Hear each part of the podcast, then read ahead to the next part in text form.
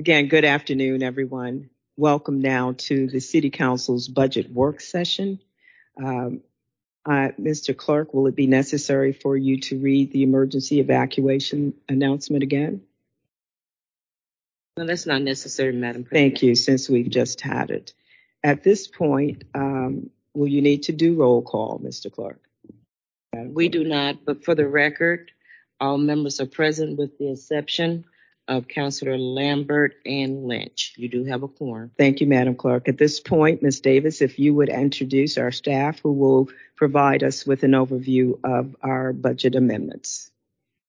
Good evening, members of Council. Today, we will review the um, Council Chief of Staff, budget staff will review the scenario summary of for the operating budget, as well as um, those amendments that you submitted for capital improvement budget. Um, we have the pleasure of Mister Bill Eichelberger working with us um, over the next two weeks, and he will review the operating budget amendments today. Following Mister Uh, Eichelberger's presentation, Mister Sampson Anderson will review the capital improvement amendments. And we are hoping that we will have some discussion today, but the goal of the presentation is for him to get through those so that you will know uh, what has been submitted. And as a part of his presentation, if he could get through it, if you have any questions, the goal is to move around those items that um, are duplicates, as well as to answer any questions at the end of his presentation. Thank you. Thank you, Miz Davis. Welcome, Mister Eichelberger. Good to see you. Thank you. It's good to see all of you as well. Thank you. Um, let me just jump right into this. Um, you will all recognize the format, because it's the same one that we used last year. It's a budget scenario, and nothing on this is final until you wrap up your decision-making process.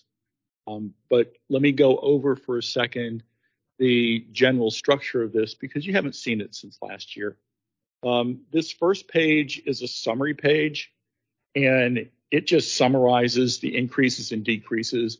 You can see you started with a budget proposed by the mayor of eight hundred thirty-six million dollars. Um, there's gen- general fund revenue increases that we'll get back to in a few minutes. And then if you go down, the increases, again, we're starting on the spending side uh, with eight hundred thirty-six million dollars. And so far, we don't have any increases or decreases approved.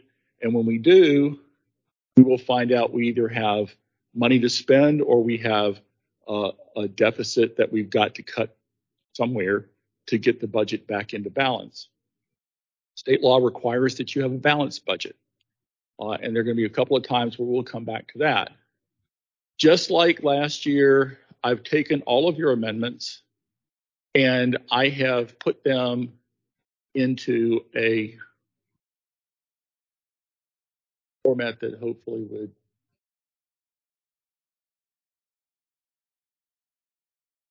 I meant to go. It's supposed to be going to increases. R J, why is it not going to increases?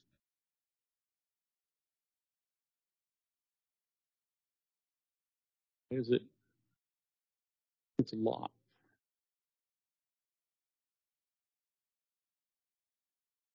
Yeah.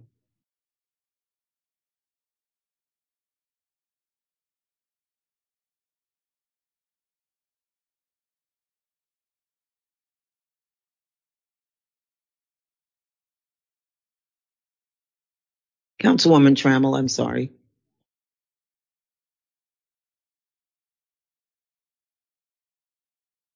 At this point, all that Bill has indicated is the um, the general fund revenue and expenditures, and now we're going to the proposed uh, amendments. Well, we're trying to spread yeah, trying to get yes. The computer locked up, so we're trying to get it back. Thank you. So we're not there yet, Miz Trammell, but we will. Thank you. Mm-hmm.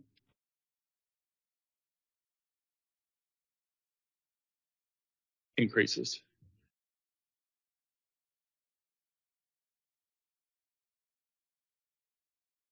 Here we go.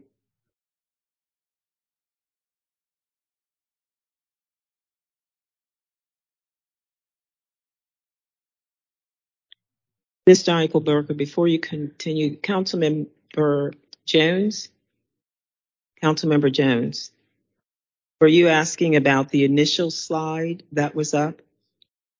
Yeah, Mister Eichelberger, if we could go back to that general fund revenue slide. Yeah, sure.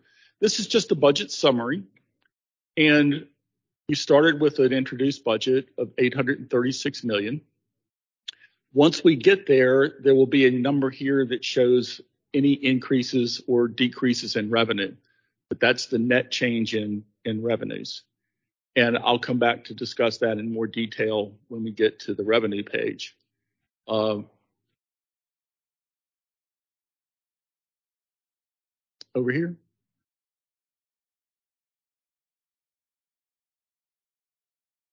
This, this is the decreases page. We can talk about this one first. Uh, but the spreadsheet is, is divided into a summary page, a page for increases, a page for decreases, and a page for revenues. And this, Mister Eichelberger, I want to make sure we're all on the same page here. This is actually good. This is good. Okay. Thank you. And Councilwoman Trammell, that's what you were looking for as well, correct? Okay. Thank so you. These are the decreases that are potential identified so far. Then we've got a page that has the potential increases. And these are the amendments that you members submitted. And just like last year, I have gone and I have grouped them into categories uh, where they're addressing a similar purpose. Now, for example, the first three here are the council agencies. The next is Richmond Public Schools. Then there are a series of amendments for housing and homeless programs. And then we go down through, there are a number of those. Then we get into compensation. There are a handful of programs or proposals for compensation. Yes. Mister Sure. Mister Addison, did you have a question? Yeah.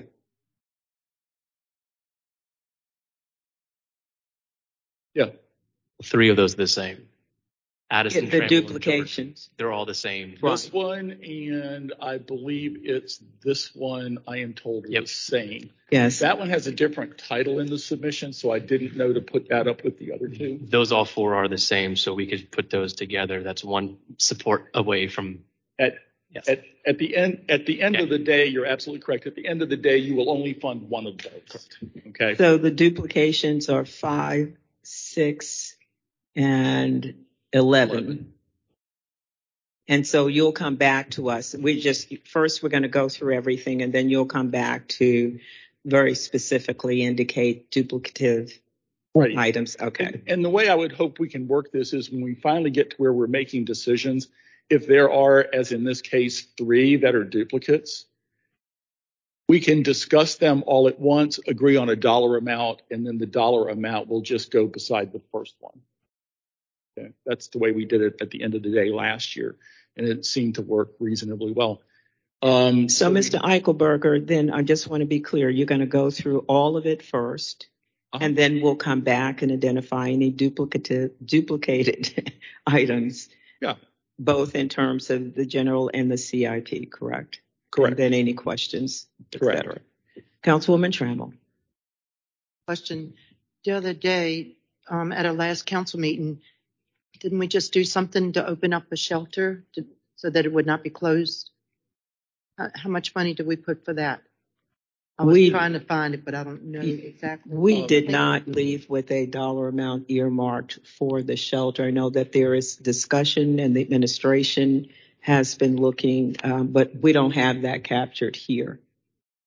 And if, if you discussed it outside of a budget, like in a general meeting, that might be something that's Uh, addressing an issue for the F Y twenty-two budget, which would require an amendment to come from the mayor for the current year budget. I'm not sure what the topic. I thought we expedited something so that they would not close the, sh- the one of the shelters. Right, that would be the current year budget. That it, right, that would be the current year's discussion as opposed to what's proposed for next fiscal year. And I'll ask the administration once we've gotten through this to address okay. that. Thank you. Uh-huh. Again, this is this is for next year. This is F Y twenty-three. So if there's been some discussion around issues for F Y twenty-two, the current year, they're not going to be included in any of, the, any of these spreadsheets, operating or or capital. Um, moving on down, the next category is uh, compensation. There were three amendments to address compensation issues. And then there's just a catch-all for governmental services. These are things that uh, Uh, affected the operation of city government or the distribution of city funds, but they didn't fall neatly into a single category. Uh, then we have human services. Um, there are two amendments there for human services. And then we have just other generic. These are mostly, I think they're all non-departmental, uh, which are just grants for non-departmental funding. Uh, and again, we'll come back to each one of these. Uh, I went over decreases a little while ago. There's a sheet for those. And then we have the revenue sheet. And we'll come back and discuss the revenue sheet. But here we've got um, only two items so far. Uh, one is uh, the normal you see every year, uh, a, a revision to the uh, estimate of the growth in assessments. And then the other is uh, from Councilmember Addison, addressing the B P O L tax rate. So if there are any questions about the general format of this, I'll be happy to tell, take a little pause and try to address those here. Hearing none, I will move back to increases. And what I'm going to do is I'm just going to go through these relatively quickly. Um, if somebody has a question, you can certainly stop me and we see if we can address it. Um, we have three amendments that would affect the city council agencies. Um, the first one for the inspector general is budget enhancement and executive assistant, two hundred thirty-two thousand dollars. The next one is for city council and the chief of staff, Spanish language translation services, one hundred twenty thousand dollars. The next one, implementation of efficiency study, two hundred thousand dollars. And that means that you've got um, those three amendments for council agencies. And then we've got public schools. Now, this is a technical amendment that, that I put in. Uh, you'll see over here in decreases, uh, there's a negative fifteen million. And over here in increases, there is a positive fifteen million. That's just moving the fifteen million that was was put in non-departmental as a holding number.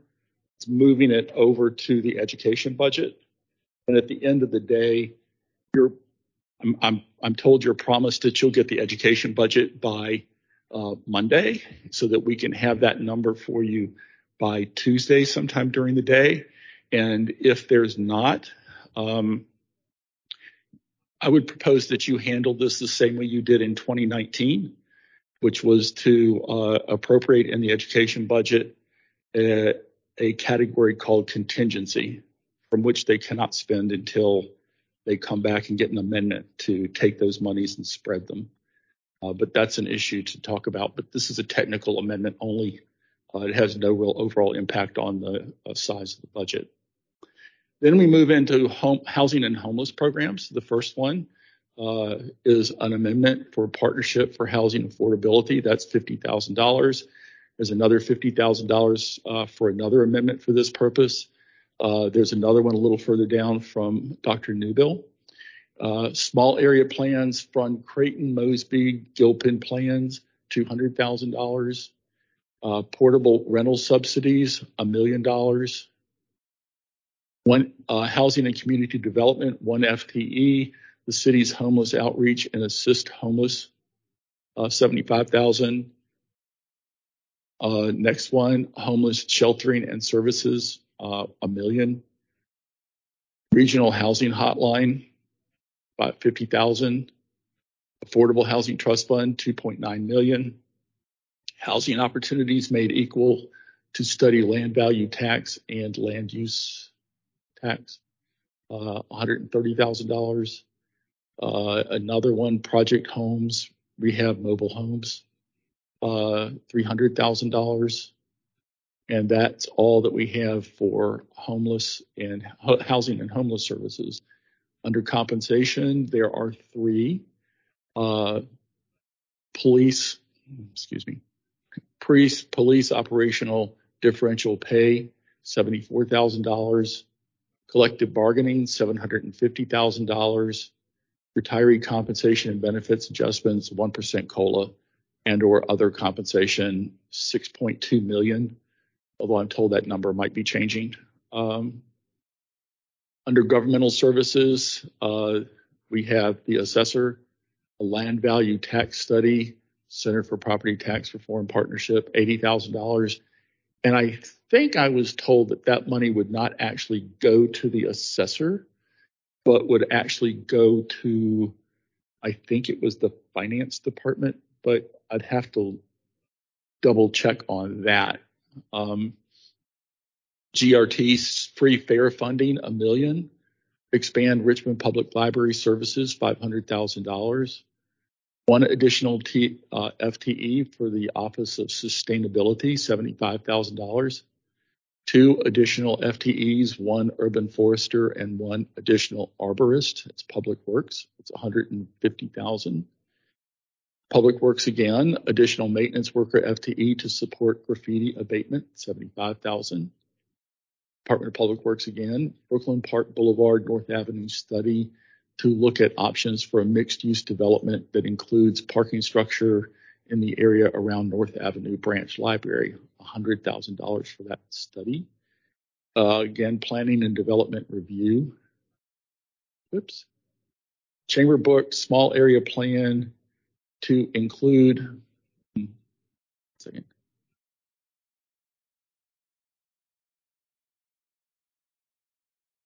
But not limited to assess infrastructure, parking, traffic control, one hundred thousand dollars. Department of Public Works, Vision Zero, uh, speed treatments, including traffic, tr- including trash cans, two hundred fifty thousand dollars. Uh, parks, playgrounds, review, Riverview and Grayland Totlot, four hundred fifty thousand dollars. Uh, Richmond Ambulance Authority subsidy, three point five million dollars. Soil and Water Conservation District, fifty thousand dollars. Uh, Public Works, Urban Forestry, and Administrative Support. Uh, again, that appears to be a duplicate, uh, two hundred thousand dollars. The Annie Giles Center operation, operating budget and four F T Es, three hundred thousand dollars.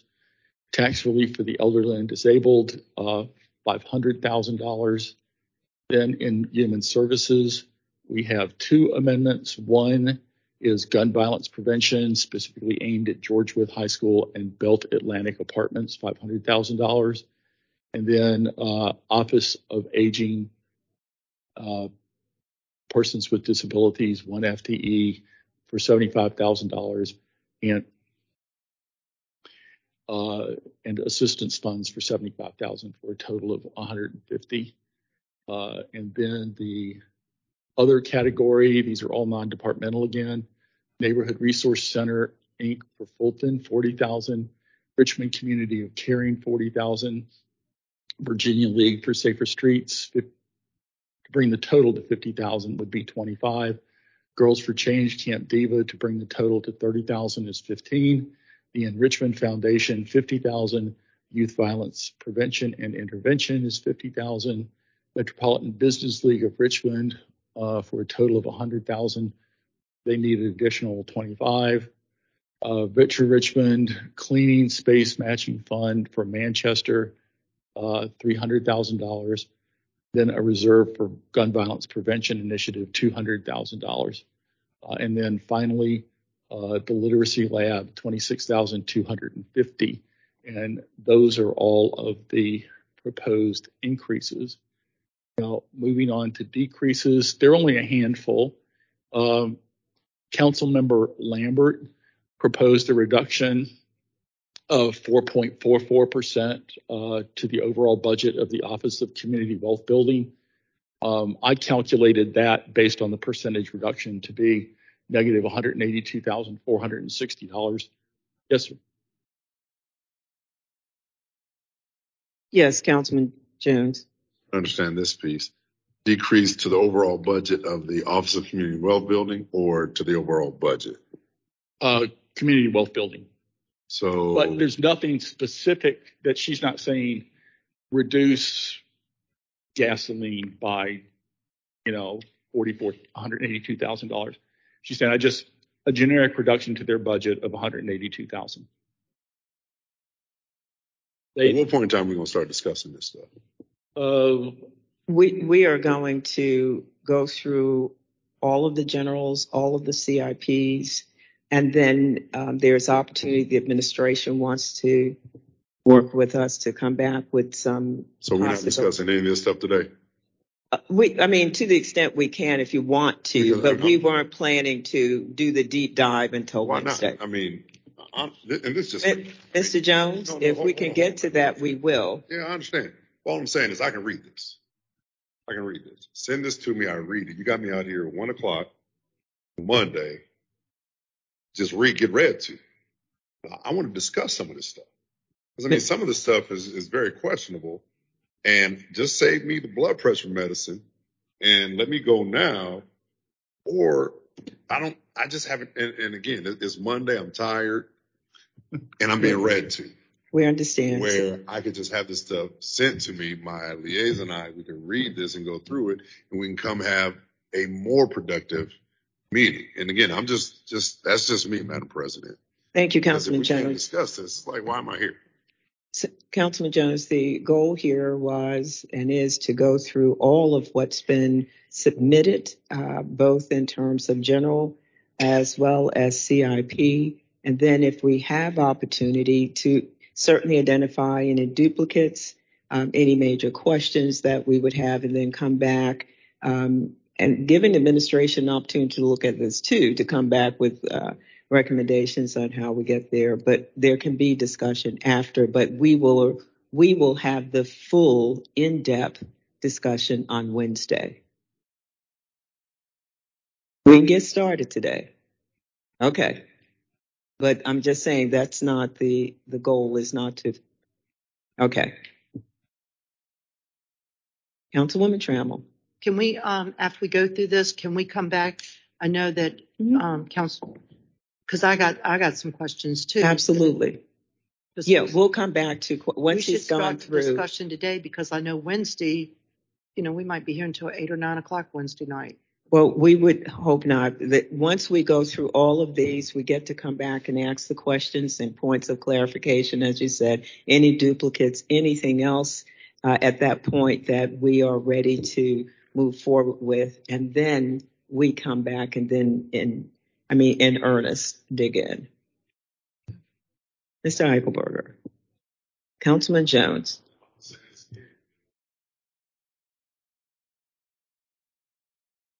Everything you just lined out, council staff could have done as far as duplicates and things of that nature. If everything was turned in on time, a better use of our time, and it could have been sent over to the administration already if we followed our timeline and or deadlines. That's something council chief of staff or, or the staff office could have already done.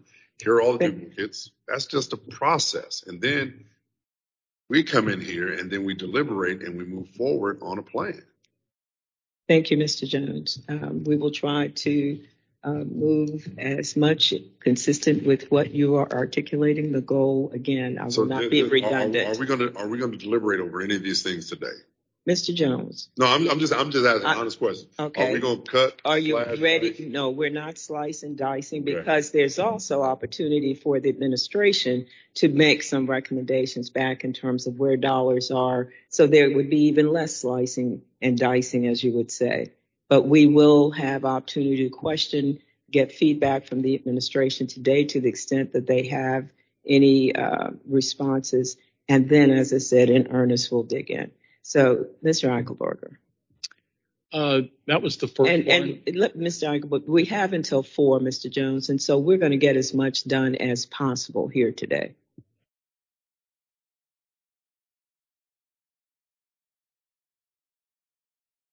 Whether we approve or like, dislike, approve, or and deliberate these things, or are we just going to look at it? Mister Jones? I'm just, I'm just asking as a matter of protocol, just trying to understand. Okay, why, Mister Jones, what I'm, what I'm saying, we're going to go through each of these spreadsheets that have been um, compiled. We will then go back and answer any questions, any duplicates that are there, any items that we can get any clarification on right today from the, we'll do that. That allows us to remove at whatever. But we still have more work to do in terms of a full and deeper dive relative to these items. Vice President Robertson. Thank you, Madam Chair. Um,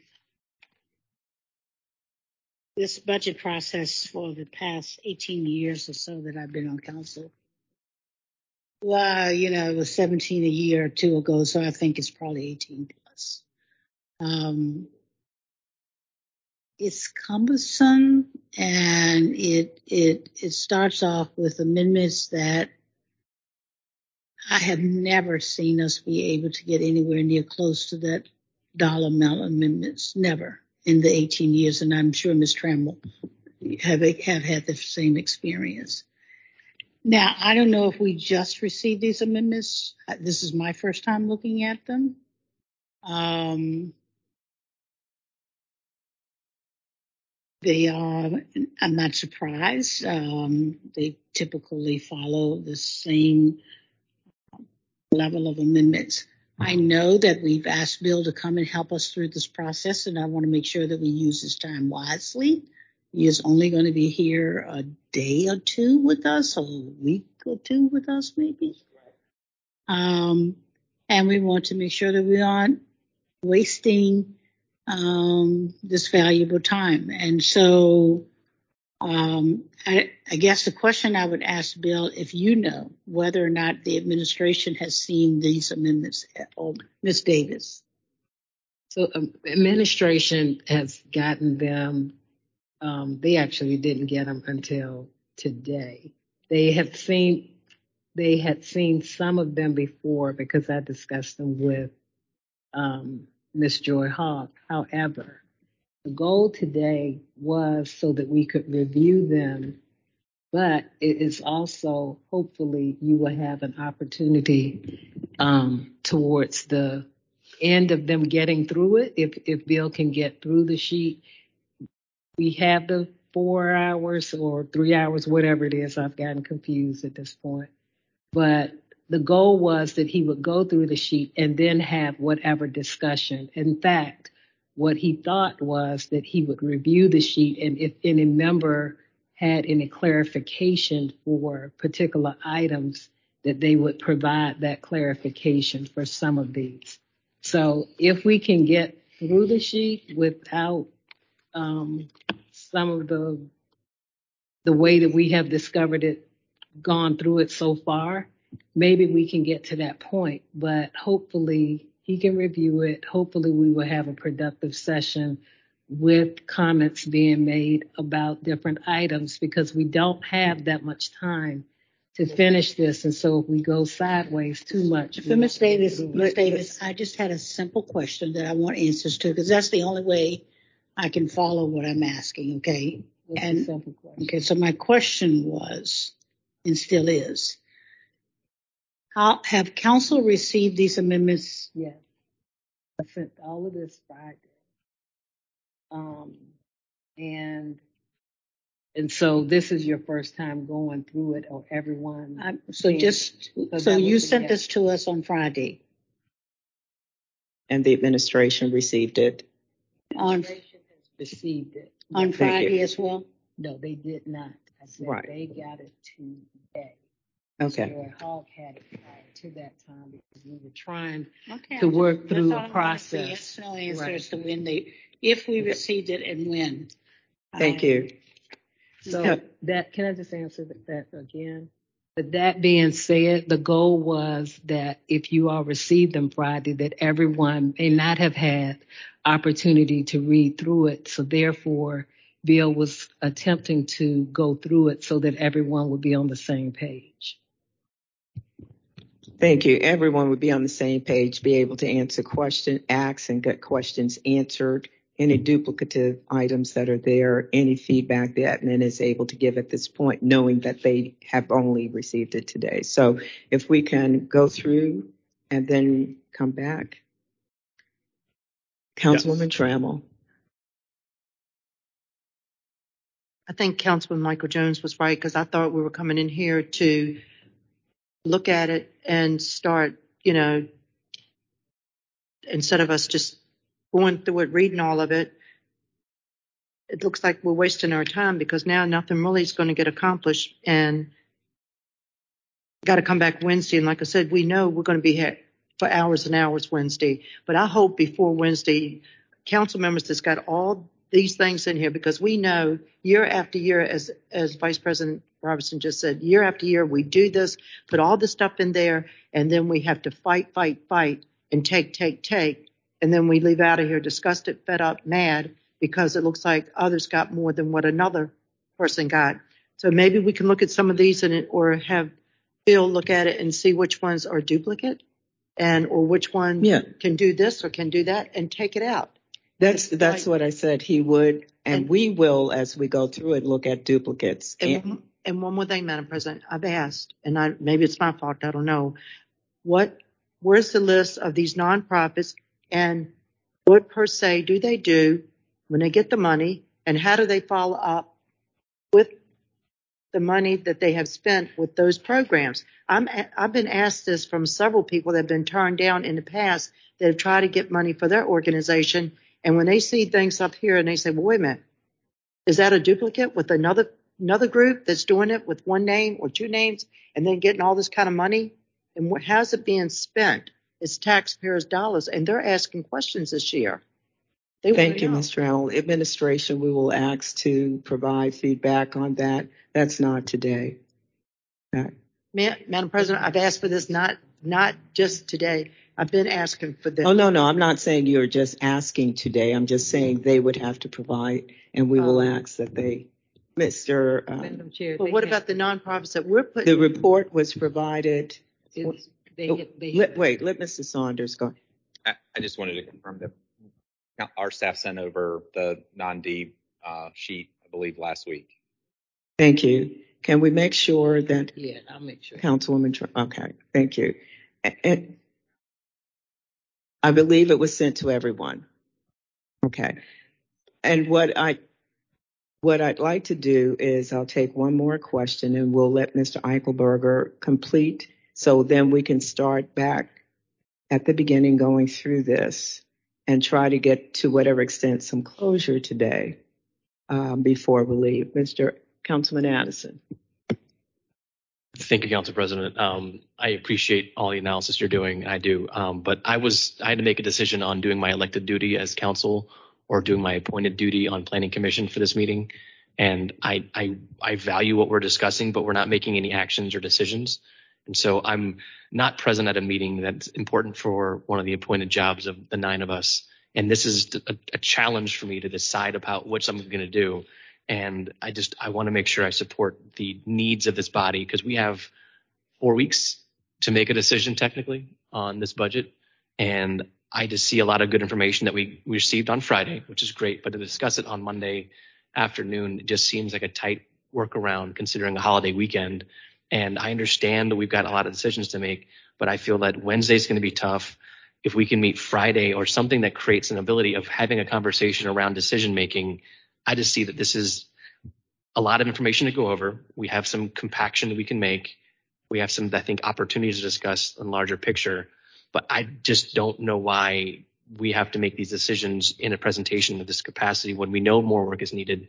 And I just want to support making these decisions, not just to talking about all the things together. I feel like we're putting ourselves up for conflict when things that were on this list are great initiatives. And I know that the administration is open to discussing how we can get what we can get funded in this budget versus what we can work into next year's budget. And I just feel that this is creating potential dis- of discourse that's going to be a conflict and not pretty. We sh- we're a team of nine working together for the same goal. I just want to make sure we're doing that. Thank you. Thank you, Mister Anderson. That's to my point, because I knew that the list only went out at the end of the week. This was that opportunity to review together, to get any questions asked and answered, any duplicates asked, and, and then to talk about the steps next phase forward in terms of truly digging in and making any recommendation changes, et cetera. Councilwoman Jordan, and, and then we really do need to move forward with the overview. Thank you, Madam President. Um, I think it is worthwhile for us to meet to have these documents because part of this is the public getting to see what we put out there. Um, but I do think um, in the interest of time, I would be most interested. I think we can all read this. I would be most interested in hearing from administration who is here what is already covered in their budget or elsewhere. So at least we're getting rid of some stuff maybe before we go on to the next round. Um, if that if they think that they're prepared to do that now, or to work with Bill separately so that when we come back together again, we know at least what we absolutely have to advocate for. Um, or I would just prefer like a free for all. If you have a question about something in here, let's just go where there are questions or where we could point out things that are duplicates. That, thank, thank you. Thank you, Councilwoman Jordan. To the point, that's exactly what we're talking about in terms of moving forward, to review everything, get any questions asked, answer, the opportunity then to have the administration meet with our staff. So when we come back, we know what is or isn't covered where, but to at least get through all of it, to your point, exactly. Uh, and then to the extent the administration can speak to anything at this time, once we're at the end, we'll do that. Um, Councilwoman Nye.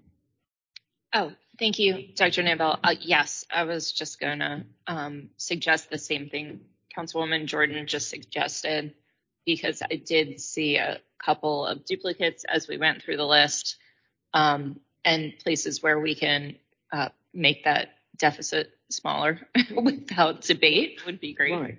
Exactly. Um, and so, yeah, maybe we can um, quickly do that and get some clarifying um, questions out there. Thank you. Mister Eichelberger, you want to quickly carry us through? Because you see we have lots of questions that we yeah. need to. Okay. Yes, ma'am, I certainly will. Uh, one point of clarification, though. It was mentioned that council has four weeks to finish the budget. By state law, council has to adopt the public ed budget by the fifteenth, not make your decisions by the fifteenth. You have to adopt the education budget by the fifteenth. Traditionally, council has tried to adopt the entire budget on or before that date because it's the largest single thing in the budget. In order to accomplish that, there's today. We'll work with the administration tomorrow. Then council will be back on Wednesday. At that point, the final decisions on the operating budget should be made before we leave on Wednesday. You come back on Monday, and that should allow you to make the final decisions on the capital budget and any text amendments. We won't really even know the public ed budget until Tuesday of next week. There are ways to work around that. I can work with Haskell on getting some stuff ready, but there is not a month. It's this week and the first part of next week in order to give the city attorney the time to pre- prepare all the documents for introduction. And then they get introduced and there's a delay that you have to let the public be aware that these things are out there before you can take that final vote. So you're already in this decision-making phase. And we do have we do have a process in mind to help council get through that decision-making phase. These number of amendments look intimidating. As you've mentioned, there is some duplication, but not that much. And the duplication issue is not that big of an, an item to surmount because you're only going to fund one. If you've got three for fifty thousand, as I said earlier, you're only going to fund one. So don't worry so much about the fact that there are a couple in here that different people put the same thing in with slightly different wording. The important thing is when we come back, we only fund one of those at whatever dollar amount council agrees to. Um, all of that said, I am now on the second item for decreases. And this is one that there's, when we get to the revenues, there is a proposal to reduce the B P O L tax from zero point five eight to zero point five five cents beginning January first of twenty twenty-three. That is halfway through the twenty-three fiscal year, which will reduce revenues for the twenty-three fiscal year in an amount to, to be determined. Um, if you reduce revenues, you're going to have to reduce the budget because the state requires you to have a balanced budget. So this was actually something that I added when I saw that, because if you go along with the amendment to reduce the revenues, you're going to have to take some budget reductions to come up with a balanced budget. And at this point, we don't know how much either of those would be. Um, that's something we'll have to work with the administration on. The next one is that technical amendment that I described to you earlier. It's just taking the fifteen million dollars that was put as a placeholder in non-departmental and moving it to the education budget. And you can either work with the education budget submitted by the school board next week, or if they don't get it done in time, uh, I can work with Haskell to uh, amend the education budget as we did in twenty nineteen. Then we have a proposed reduction of two hundred thousand dollars for a non-departmental named Help Me Help You Foundation. Uh, in the past, we have had some movement of uh, general fund money from, uh, at least proposed movement of general fund money from the capital budget to operating, and that would show up here. Uh, but so far, there are no proposals to do that that showed up in the operating budget. Moving on to revenues, the first thing is working with the assessor. The assessor has indicated that the growth in assessments will be uh, or can be nine point two five percent. And the growth number that had been provided to the administration and is the basis of the budget was eight point five percent. So you've got seventy-five basis points in additional growth. And in working with the land book numbers and adjusting for some things that aren't taxable, uh, we came up with the number of two point seven million. Now that's showing under certified revenues because that's the only um, the only way it gets into the expenditure column. The administration will look at that number and they will come back with the amount that they are willing to certify. It may be that number. It might be slightly smaller than that number. It might be slightly above that number. They'll get with the city assessor if they have not already done so uh, and verify that. And then that is, at the moment, the only money you really have to spend. Anything above and beyond that has to be derived from budget cuts because I am not aware of any revenue enhancement ordinances that were introduced. So again, that showing is the two point seven million as as certified, but that's actually not quite correct. But that's just to show you as an example of how the spreadsheet will work. Mister Now, Eichelberger, we have a question before you move on from yes. the potential revenues. Um, Councilman Addison. Uh, thank you, Council President. Uh, Mister Eichelberger, so for my proposal on the previous page um, about, around B P O L, Um, that is meant to be a budget neutral request because there has been a surplus the last couple years in our B P O L rates. And so my ask was either the estimate of revenue is increased to match what the projections have been in the past years, or we match the rate to what's been happening in our surplus the last couple years, and that will take place January. So the goal was to have zero budget impact on revenue in my proposal. So my question, my task, as we've talked about before, that's the same thing I've introduced previously, and this is just a rehashing of that conversation to make sure it's budget neutral. So I'm not trying to cut any revenue out.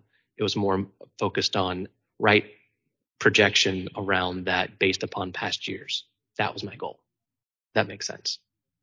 It, it does. Because it would either you keep the rate where it is and you increase the estimated amount to match last year's total or our surplus amount, or we look at adjustment of the rate to match the projection that's in the budget and decrease the rate to match that. That was my ask. So just wanted to make sure I clarified there was no revenue shortfall projected in my ask, just to clarify that. We can.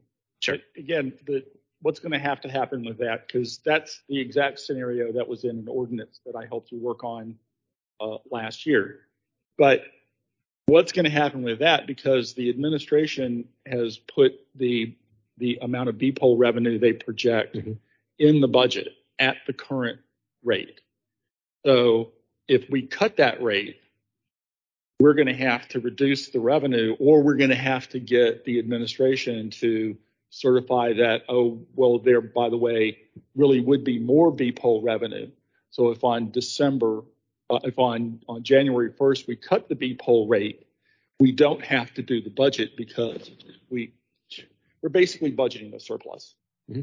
But in order to do that, the administration has to certify that the B P O L number that's in the budget is, is introduced, is low, mm-hmm. and they have to raise that number, and then you can budget a surplus, and your budget will be in balance. But that requires some math. Work with the administration. And math. Thank you. Well, the math part's pretty straightforward. It's not calculus. It's just addition and subtraction.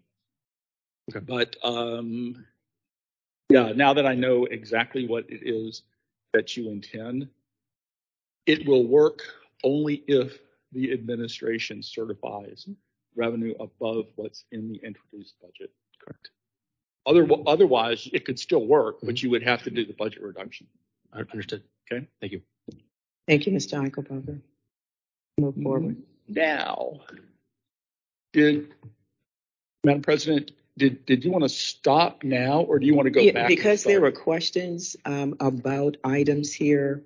Um, you talked about areas that there were duplicates, and so those are pretty obvious, and we can say that. But then I had the impression that there was some question about some of the items, so if we can provide clarification or at least raise the question so the administration can bring that back, we can go forth, and then we can go through the C I P.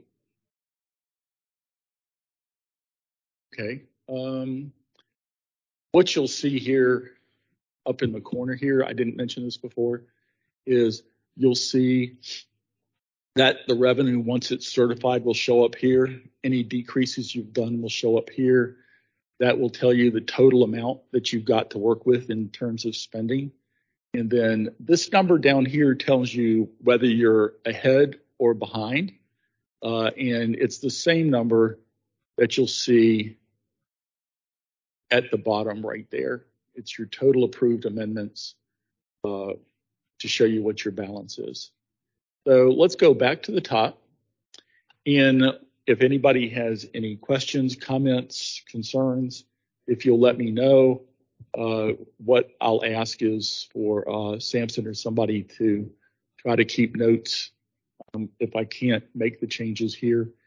Um, the Inspector General positions, two hundred thirty-two thousand dollars. Any comments, concerns?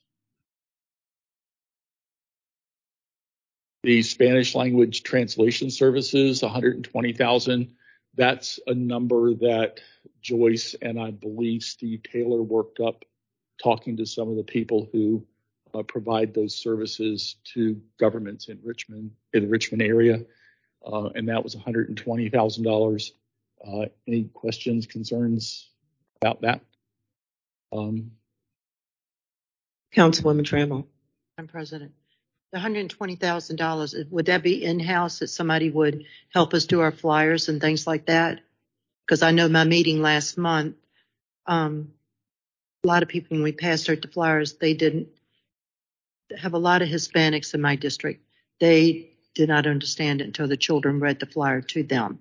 My, under- told them, hmm? my understanding is that the one hundred twenty thousand dollars would call translation services at meetings and um, – What now?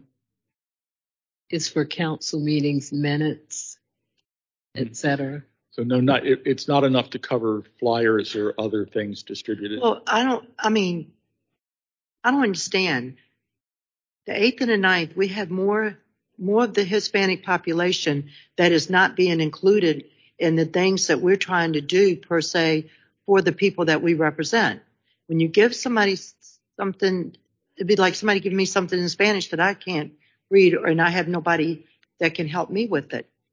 So why, I mean, Madam President, that's what I thought that, and I'm quite sure, I don't know, but I'm speaking. Yeah, Councilman right? Jones put this item in. We, it's not something that we, are, I mean, this is an item he put in, and this is what he was requesting. if you'd be utilized for it doesn't mean that you can't have further discussion about those additional needs. But this is what this item was put in for, as I understand. But it's only for it's only for our I, meeting. I, I understand. I don't understand. That's yeah. why I was hoping you. No, yes, Ma- Madam, we can Madam get more President. clarification. That one hundred twenty thousand dollars is a number derived by staff in consultation with the people who provide these types of services. If it's the intent to provide a broader uh, scope of translation services, the consultants who do these translation services will be more than happy to provide that broader base of services, but that number will go up from one hundred twenty thousand. So if council discusses it and decides that they want that more in-depth level of service, that can be accommodated, but that number will get bigger. Okay, with the one hundred twenty thousand dollars, is that including all the special meetings that we have too? Yes. It's for them to be able to know? Yes. Miz Davis is saying yes to that. But we obviously, we need the description of what that uh, would include, and we can make sure we get that in the opportunity then in terms of any additional uh, scope that you're looking for, what that would cost, because we don't have that at this time. Yeah, I, but I, I do hear the question, and we will make note of. Okay. I, I do want to make sure that everybody understands the amendment from Councilmember Jones did not have a dollar amount. It said to be determined. And so what this, my understanding is what the staff did on his behalf was they reached out to the consulting community who provide these services and came up with a dollar amount based on the parameters that the staff was relaying to them. If, again, if it's intended that it be a more uh, broad-based level of support, that can certainly be accommodated for additional funds. Thank you. When the council members, I mean, council meetings are like re-televised, it's going to be in Spanish and English too? That's, I have not seen the scope for this, but we can review it. That's not my understanding, but I cannot say that's not the case. So we need to vi- visit the scope in terms of what we're looking for, for Spanish meetings, materials, et cetera, um, tell about all of that, and then come back with this. Because clearly one hundred twenty thousand would probably not be it, but staff can come back with that item. We hear the question and the concern, and staff's making notation, and then when we come back uh, on Wednesday, we should have more information there. Okay, Mister Eichelberger. The next one is implementation of the efficiency study, two hundred thousand dollars. Um, any questions about this? Is consulting services for the Chief of Staff's office to support council in, in this endeavor. Councilwoman Trammell, question. one hundred, what is that for? The efficiency study for Chief? Sure. Um, it's C C. It's in the C C O S, and, and Vice President Robertson put in that amendment. Sure. It's consulting services in support of some of the studies that that council's going to be doing over the next year. But the exact nature of it, I think I'd have to defer to the patron. Okay, uh, Vice President Robertson and or Miz Davis. No.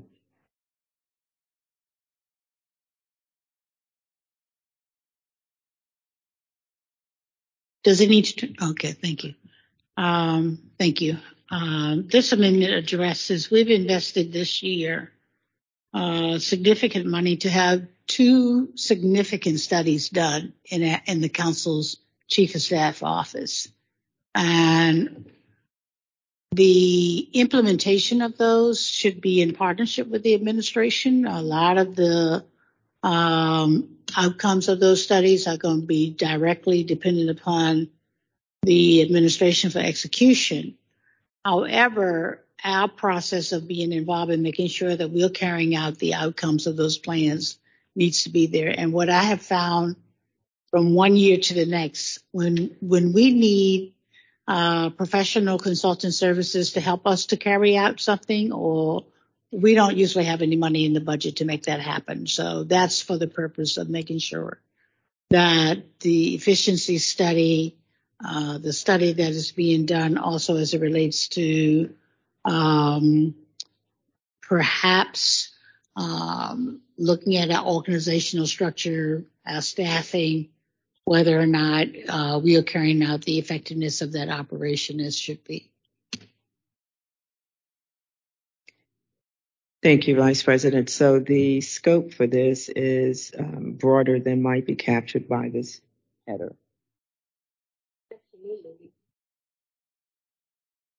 The opportunity to have uh, those professional consulting services that we need. Uh, uh, we may find ourselves at the end of the year having a little bit of uh, revenue that's available for those kinds of services, but typically we don't, and we don't plan for our office to be able to provide those kinds of support services when we need. But it is specifically, I'm specifically interested in the outcome of those two studies that have not come to us as of yet, but they should be coming shortly. Councilwoman Trammell. So we're saying that this, that what we had, what we paid for, um, like someone to come in there and listen to all of us about some of our gripes, some of our complaints that we didn't get. I don't, I don't know what happened to the study. I don't see where we've made any, any real changes. And the thing that I'm so concerned about, we don't have enough staff per se to even help us. We only have one person that really works for us. That, and I mean, it's a lot on one person to do, and a council person. Because I know we're out here seven days a week. I I see social media, what we're doing, where we're out, and all of that. You know, we don't have somebody we can call on a Saturday and say, hey, it's, you know, just like different funerals. When I've had to call Doctor Newbell and say, President Newbell, can you please get a, a letter done because so-and-so, you know, passed away. And she has to rely on, but Steve Skinner now, per se, to to hurry up or come back in here, do the do the letter, get it out there to the funeral home. I mean, I just, like I said, I just. So we will. Because we have not received the studies, we don't know what the recommendations of those studies are going to be.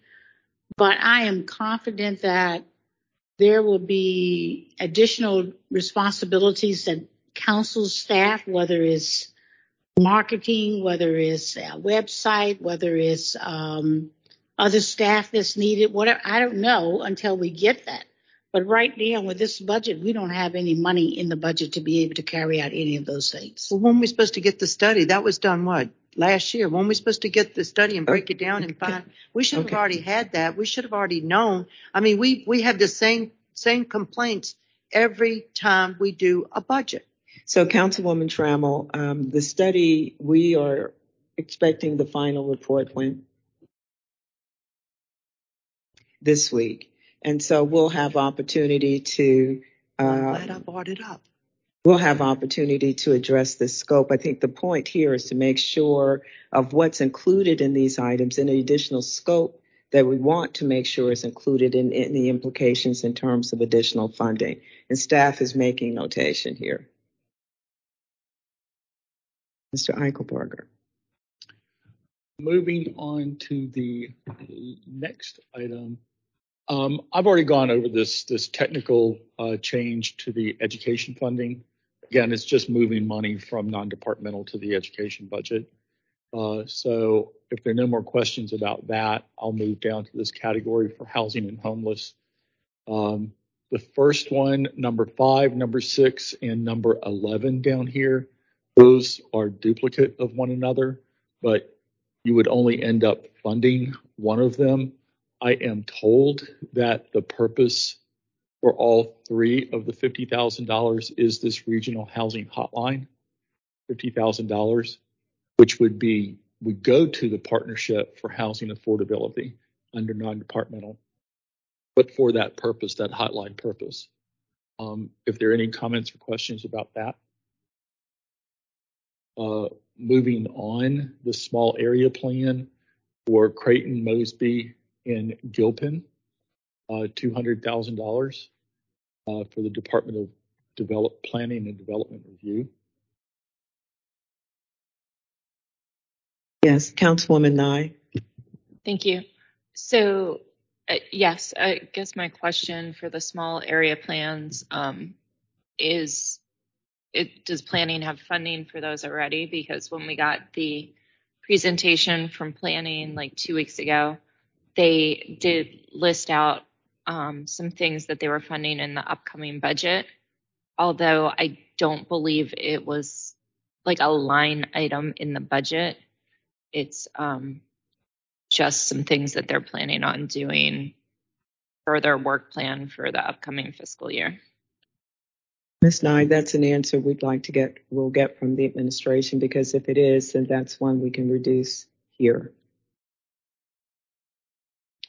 The next, that's all on that one. I'll move to the next. Um, portable rental subsidies.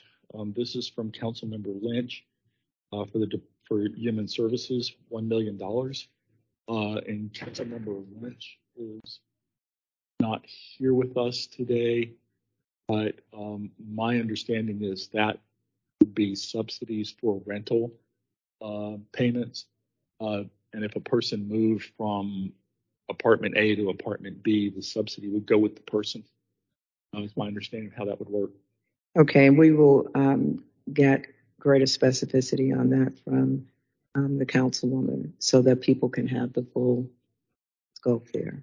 Right, because one yeah. question is, are there any parameters that are envisioned already, or would they have to be developed? Sure. Um, then the next one is one F T E for the city's home city's homeless outreach and assistance to assist the homeless for seventy-five thousand dollars. Um, so if there are any questions, concerns, comments about that, um, that's this one right here. So nothing on that. Then we've got uh, homeless sheltering and services, uh, one million dollars uh, from President Newbill.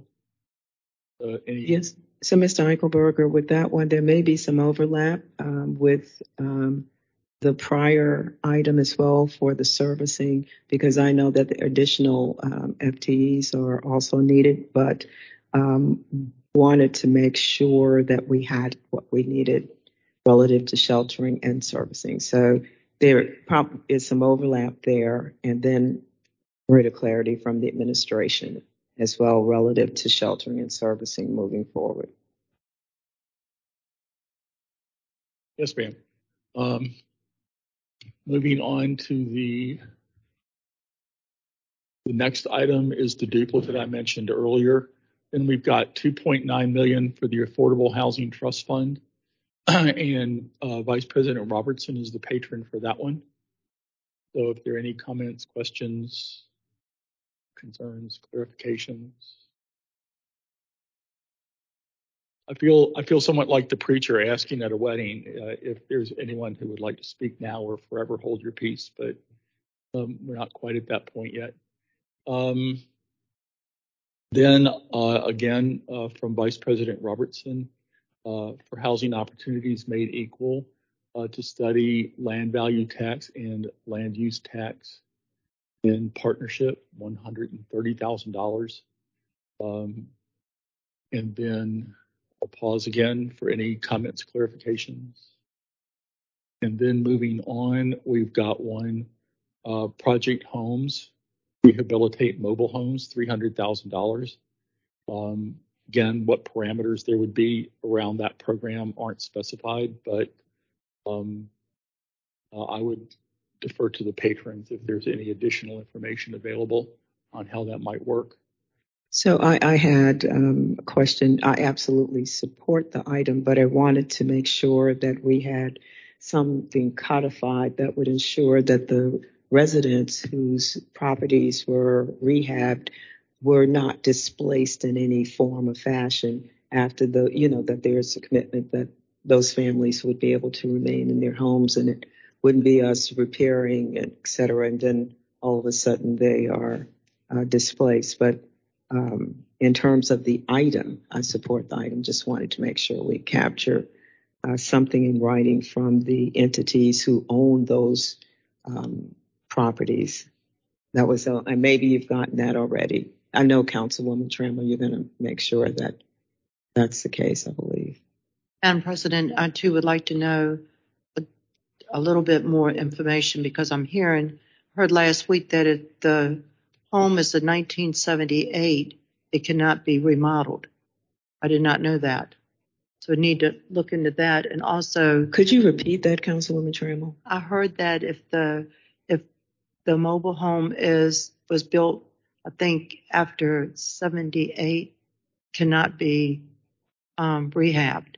I'll get some more information. I called the person earlier, but he hadn't called me back. And also, I'd like to know what mobile homes are, which ones are they per se going to look at? Because I know. Um, The C E O, Lincoln Saunders, has been helping me with um, or trying to get some grant money for Rudd's Trailer Park.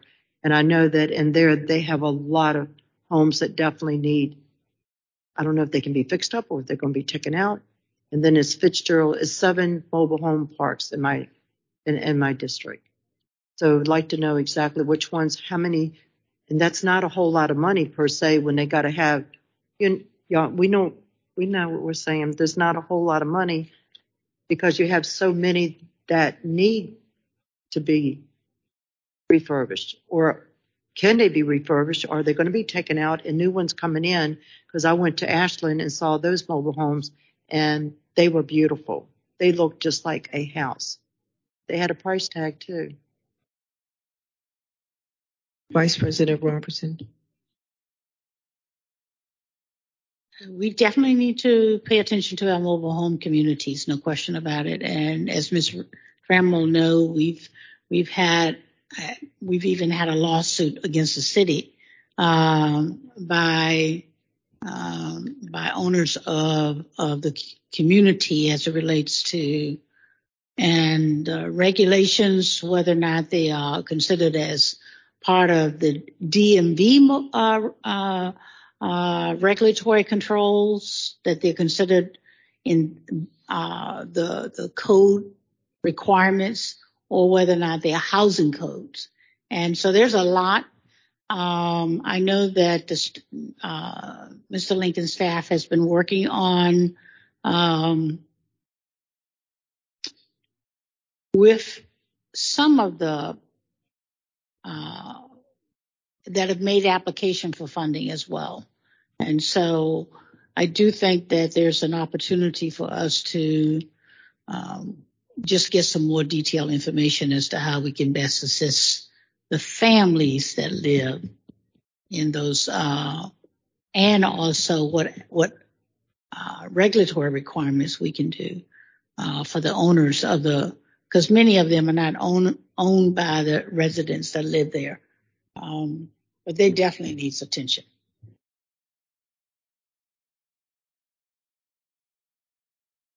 We need someone that can speak their language, because that's why we got sued, including myself, and I gave out all my cards over there. We need to make sure that there is someone that speaks their language to be able to let them know, because when I met with them a few weeks back, there was someone there that was speaking Spanish to the families that were there at the meeting to let them know we were not going to close up that mobile home and put them out in the street. They were going to be able to continue to stay there. But still, when we go in there and we start looking, we cannot go in there by ourselves unless we have somebody from the city, per se, and also um, code enforcement, police, whatever, fire, to let them know that we're not going to put them out of their homes. We're going to, we're there to help them. But what happens if that mobile home cannot be? And they're the questions I at, was trying to ask, and didn't, they were going to get back.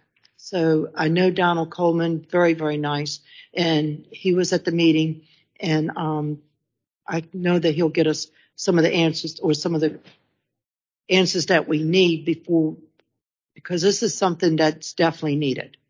But we definitely want to make sure that we're protected, too.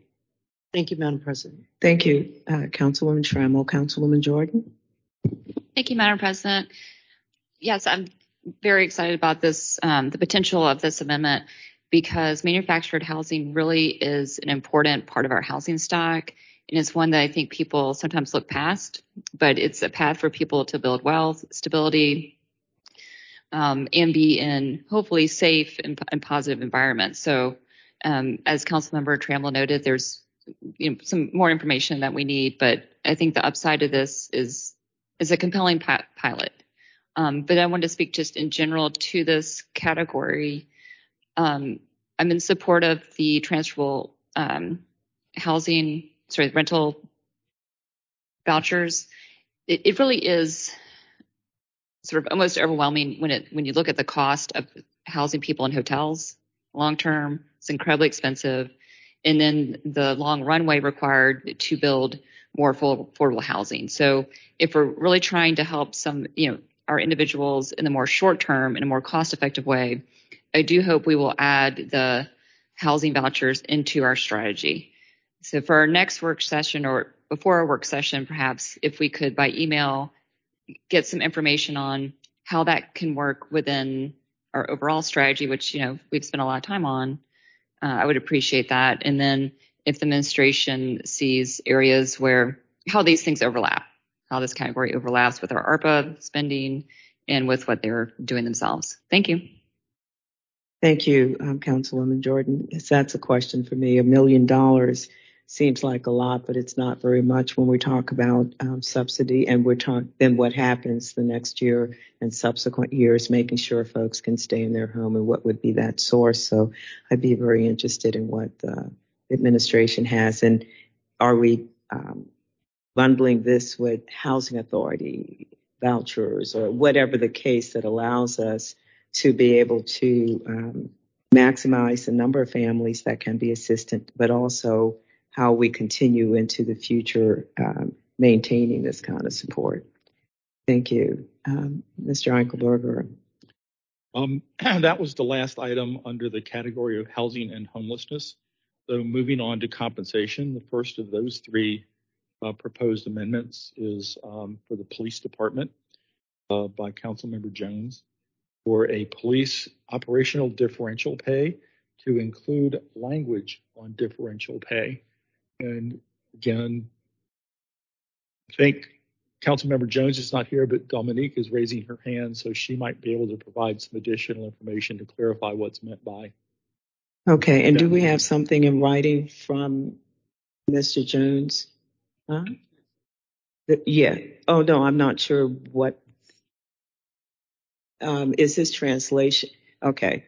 Um, do we have anything in writing from Mister Jones already, um, Miz Thaxton, or?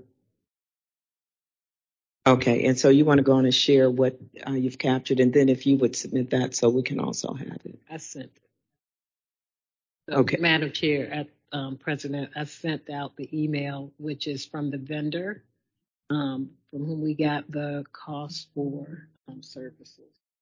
I emailed that to. Thank you. Um, so that we're all at the same place, just in case folks didn't get a chance to look at it. Miz Say again, Miz Thaxton. It's a different request, she's saying. So can you provide clarification here? And if you have something in writing, if you would also share that so we can circulate that uh, to council members.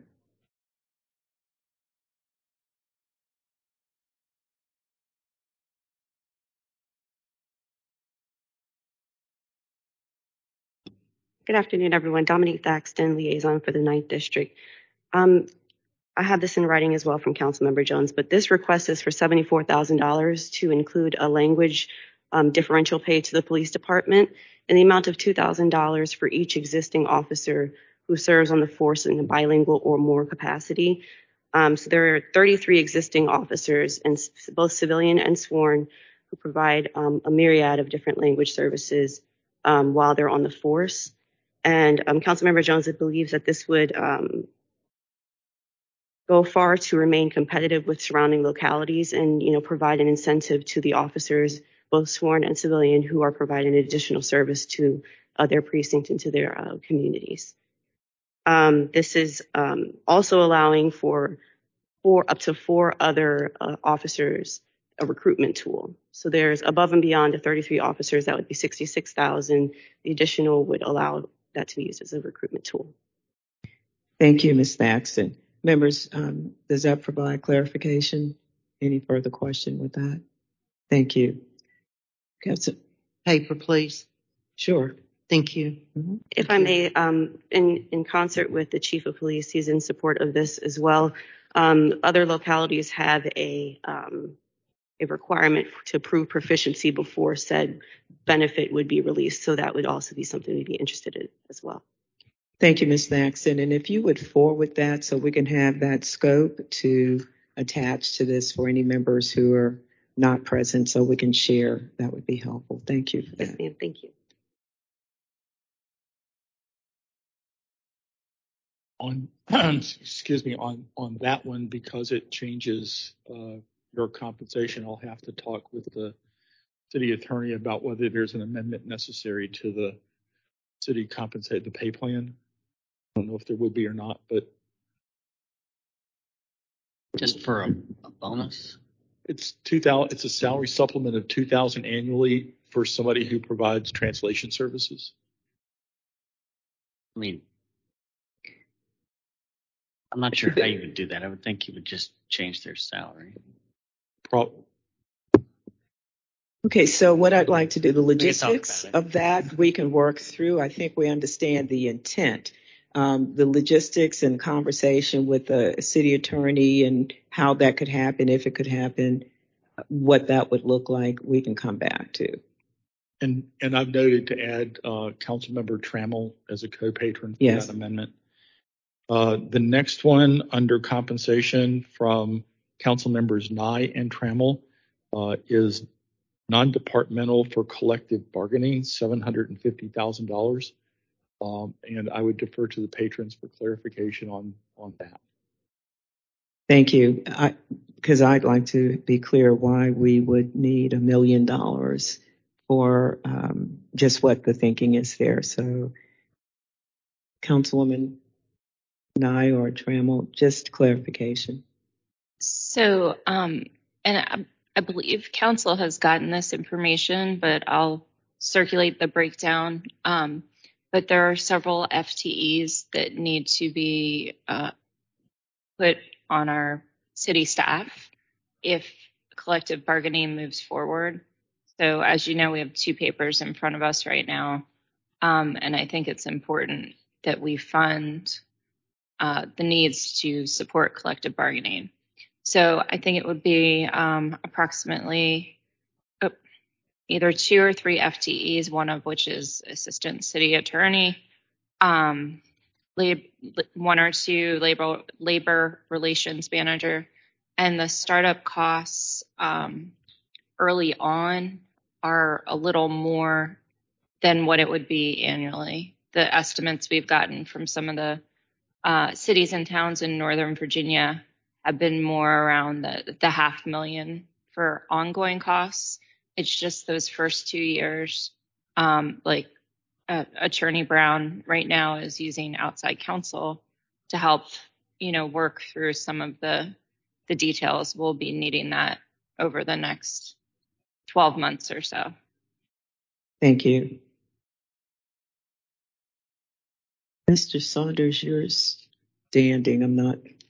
I know you. There are lots of things that you're going to be coming back yeah. to us on. I'm not sure.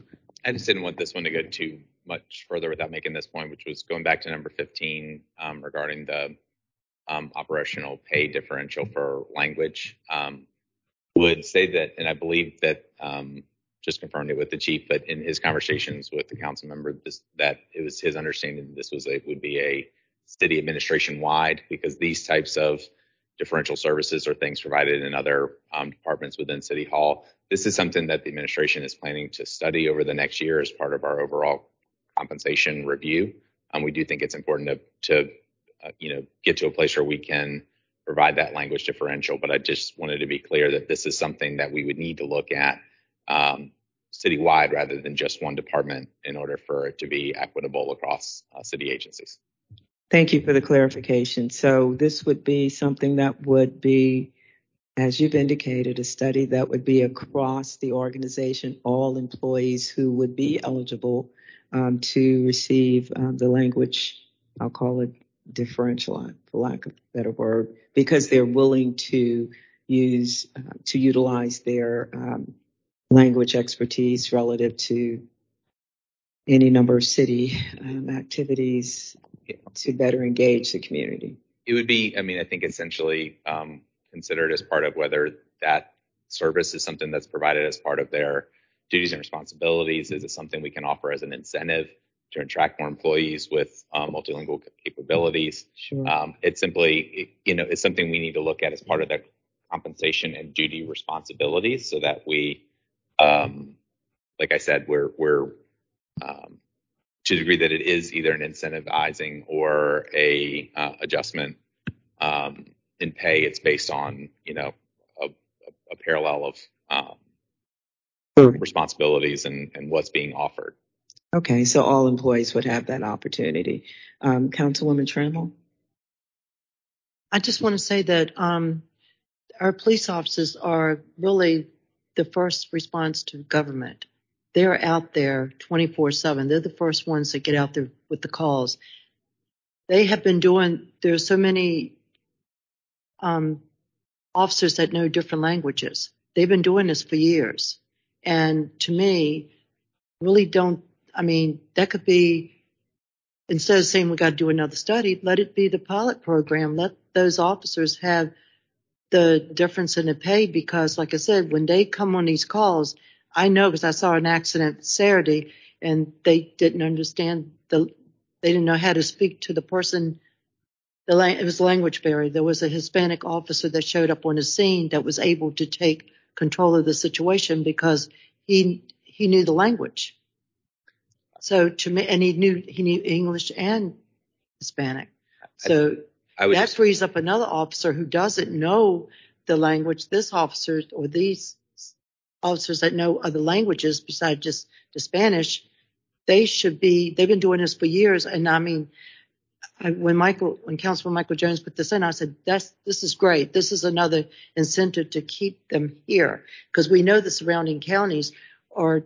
The Hispanic population right there um, as you go into Chesterfield from um, Richmond to Chesterfield, a lot of Hispanics down there too. So they're asking for officers that can speak other languages. So I think this is great. I'm glad Councilman Michael Jones put it in. I think we need to forward that definitely now to give them another incentives for them to stay here with us. It- I'll just try to briefly respond and just say, you know, Miz Ramo, I would certainly appreciate the, the, the point and um, understanding how important our officers are is, is part of the reason we're putting forward the public safety pay plan this year with, you know, the average increase that it represents. But what I would just briefly caution is to say, I think for us, our recommendation is to look at an implementation that could be citywide, because it certainly is also something that our firefighters, our nine one one call operators, our social service workers are all Um, having to navigate uh, in a in a multilingual community. And so it's important that we look at this incentive being administration wide, and then I'd have to defer to our attorneys, et cetera, if there's any concerns from a equitable treatment liability standpoint. But if if we could, we'd love to just come back with the overall recommendation. Thank you. Um, we will have more conversation uh, relative to that item. Thank so. you, Madam President. I think um, on Wednesday, if we could please, you know, put this at the top when Councilman Michael Jones is here, so that we can discuss this further, because I think it should go through now, not later, and not because it's already been a pilot program, because they're out there doing the work and they're out there doing what others cannot per se deal with the situation they don't understand. Thank you, Councilwoman Trammell. Will do. Uh, Mister Eichelberger. Uh, Madam President, the next the next item under compensation is providing retiree compensation and benefit adjustment, a one percent COLA, um, and or other compensation for retirees. I want to point out that COLAs only go to your defined benefit program retirees. They do not go to the benefit of any retiree under the defined contribution program. Okay, so I just want to make sure everybody's clear about that. It only affects a portion of your retirees. And before you move on, Mister Eichelberger, I like, um, I suspect all of you received lots of emails from the retirees. And so uh, uh, Miz Uh, Joy Hogg is also looking at um, what I have here is one percent COLA and or other compensation. So I'm looking for them to come back And she's um, certainly digging in and doing due diligence relative to that to see what and if we can provide and when. Sure. Mm-hmm. So add Miz Trammell to that one.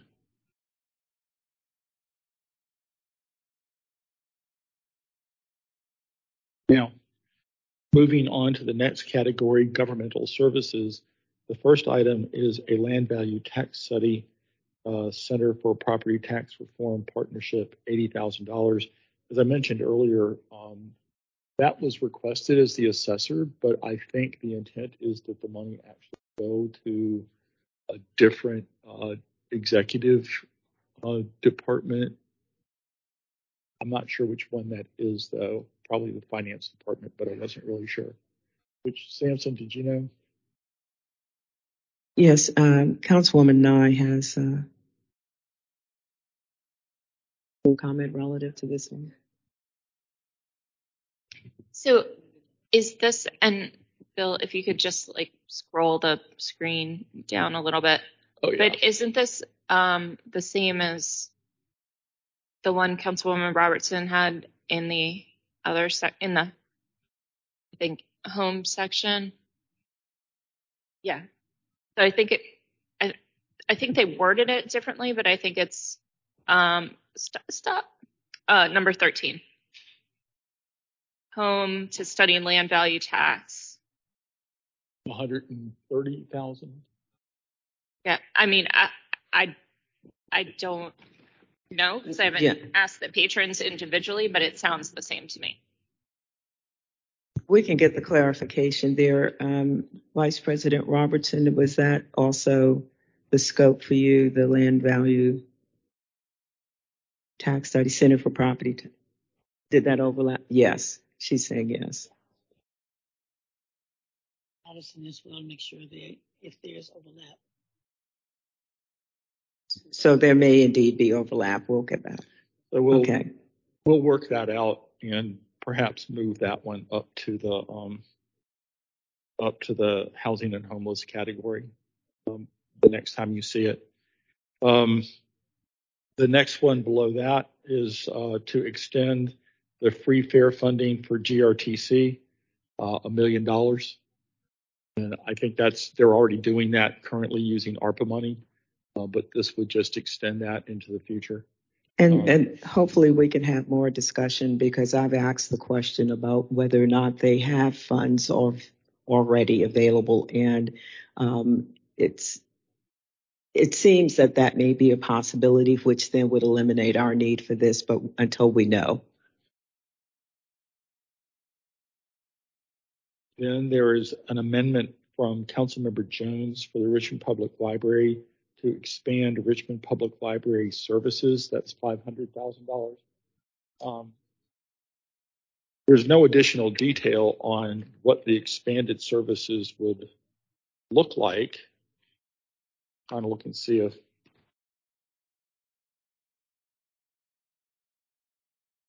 no, it just says expand public library. Miz Thaxton is coming forward. She has the itemization there that you'll also share with us electronically once you share verbally. Yes, I will. Thank you. Um, good afternoon. Once again, Dominique Thaxton, liaison for the ninth District. Um, the five hundred thousand dollars was given to us by the board, the Richmond Public Library Board, as a figure that would be needed to expand the library services to nine p.m. That would keep us on par once again with the localities um, where we see a lot of Richmond residents having to navigate to in order to use the library services after six p.m. To expand the hours of operation. Yes, so that okay. would go towards uh, both staff, personnel costs, as well as operating the building, security, electric, mm-hmm. things of that matter. Thank you, Miz Thaxton. Will you do you have that such that you can shoot that to Miz Davis, and we'll uh, make sure all members get that as well. Yes, Thank you. Thank you. And I've made, a, I've made a note to change that description line to indicate that it's to extend services to nine p.m. Well, um, yes, and all the associated costs that go along with that. Yes. Okay. Um, the op, the next amendment is one F T E for the Office of Sustainability, seventy-five thousand dollars. Oh, sure. We're on this one now. No, excuse me, we're on this one now. One additional F T E for the Office of Sustainability. Again, I have to defer during questions about what's meant there. Um, moving on to the next one for Department of Public Works. Mister Eichelberger, well, maybe I'll get through all three and then Councilwoman Jordan, just in case there's feedback on or further clarification. Uh, the next amendment for Department of Public Works is two additional F T E, one urban forester position, and one additional arborist for one hundred fifty thousand dollars. Um, taking all three of these together, the next one is also Public Works, additional maintenance worker to support graffiti abatement. That's also seventy-five thousand dollars. And finally, uh, for Public Works, there's Brooklyn Park Boulevard, North Avenue study that would look at options for mixed-use development. Mister Eichelberger, before you go on, I want to give um, Councilwoman Jordan an opportunity to share anything additional relative to those last three. Was there anything else you wanted to? Yes, thank you. Um, so I believe in one of our presentations when Director Vincent was here, he acknowledged that there was a possibility the urban forester position could be accommodated in his budget currently. So just to the extent we can get a better understanding, um, you know, if that is happening or do we need to put this budget request in, I'd appreciate it. And then for the Office of Sustainability, um, you know, just assurance that if this is meant to fund a position that had been vacated for community outreach, which I think is vital as we look to implement the R B A um, Green twenty fifty program. So just understanding that that is within the budget and we do not need an additional amendment. Thank you. Thank you, Count, Councilwoman Jordan. That's a, some of the same discussion I have with Mister Benson relative to the urban forestry. So it'll be good to see where that is and whether or not dollars will be needed. Uh, Mister Eichelberger? I already mentioned Department of Public Works, the um, Brooklyn Park Boulevard North Avenue study, one hundred thousand dollars. Um, the next one also from Councilmember Lambert, the Chamber Brook Small Area Plan to include but not be limited to assessing infrastructure, parking, traffic control, zoning, et cetera. Uh, that's one hundred thousand dollars.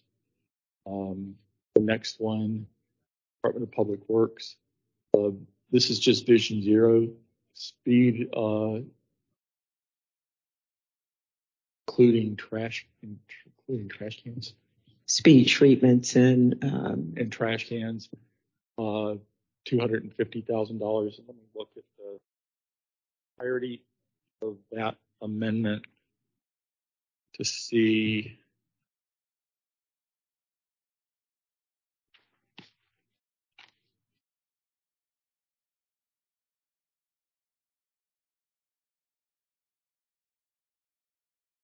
And Mister Eichelberger, um, since Miz Lynch isn't here, I don't know if you, Miz Roberts, have anything additional.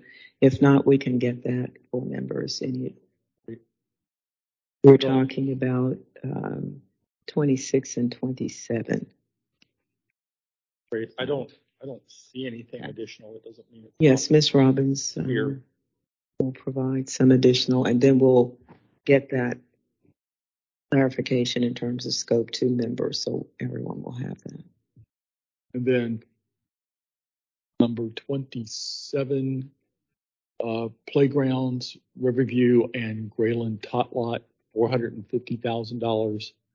Um, my question there is whether or not that's actually a capital amendment. Appears to me that it, it was more appropriate would more appropriately be under capital. Oh, okay. It appears to me that might more appropriately be under capital, but I think Amy. So twenty-six and twenty-seven. No, just just the one about um, the the playground, playground. The parks. Yes. The parks. Okay. That that one that four hundred fifty is probably capital. So, Okay. Amy Robbins with District Liaison to Councilor Lynch. We actually put it in both. Um, we've seen over the past few years where the Parks Department's done a really good job of pulling money from their operational to cover. Uh, we weren't able to get clarification um, in our meetings with the C A O whether or not it was already budgeted for and planned for. Um, so that's why you're seeing this here. Both the Maymont Neighborhood Association and the Carytown South um, Civic Association have been working with the Parks Department for a number of years for both of these parks.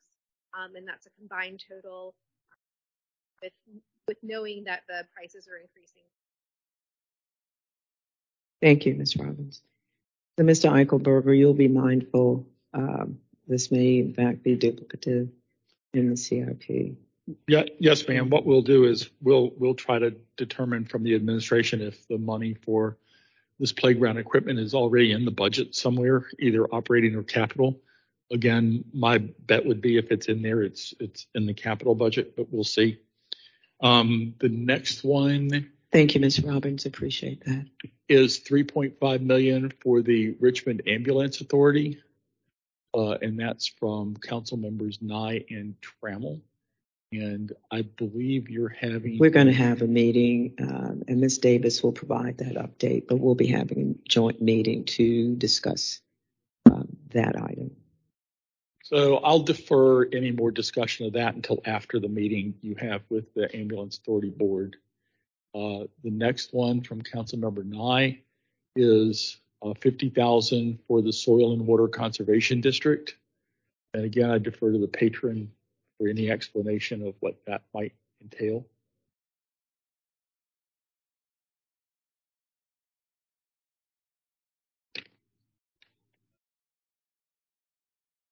Yes, Councilwoman Nye. Okay, thank you. So the Soil and Water Conservation District is something we've been talking about for a couple of years, and this is really the startup costs to to get us integrated into the Hen- Henricus Hen- Henricus. Yes, it's Henricus. I could never say it. But, um, uh, Soil and Water Conservation District, uh, and there's some administrative fees that go with that. And then obviously our constituents would be able to benefit from being part of this district and all of the support it provides. Thank you. Mister Eichelberger. The next one down is two hundred thousand dollars for the urban forester and administrative support, and I think that might overlap with another one we had. Right. Yes. Is, so, so if you would be mindful of we'll that. We'll move. We'll move okay. that. Um,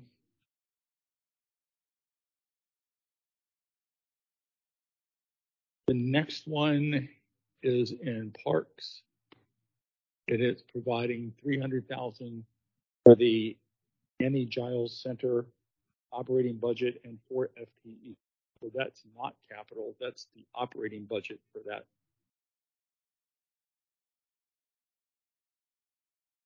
Okay. Yes. This is one that um, Vice President Robertson, did you ask for it to come off?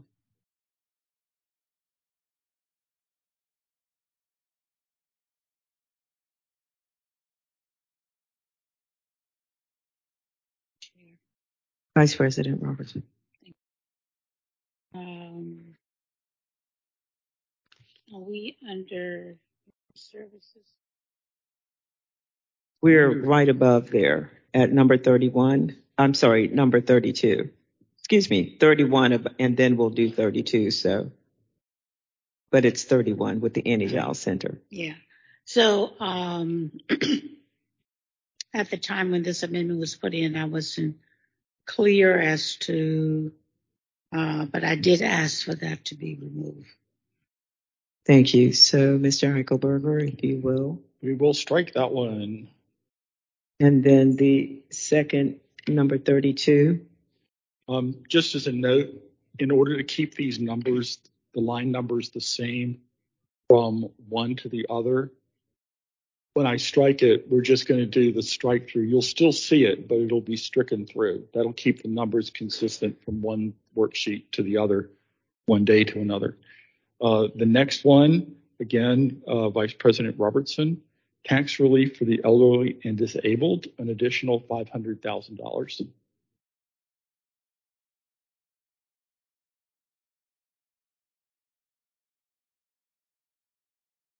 Okay.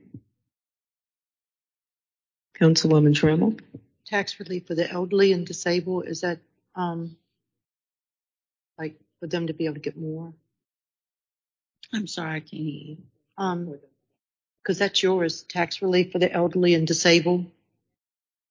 Uh, the administration has done a much better job this year with outreach to um, those persons that qualify for this.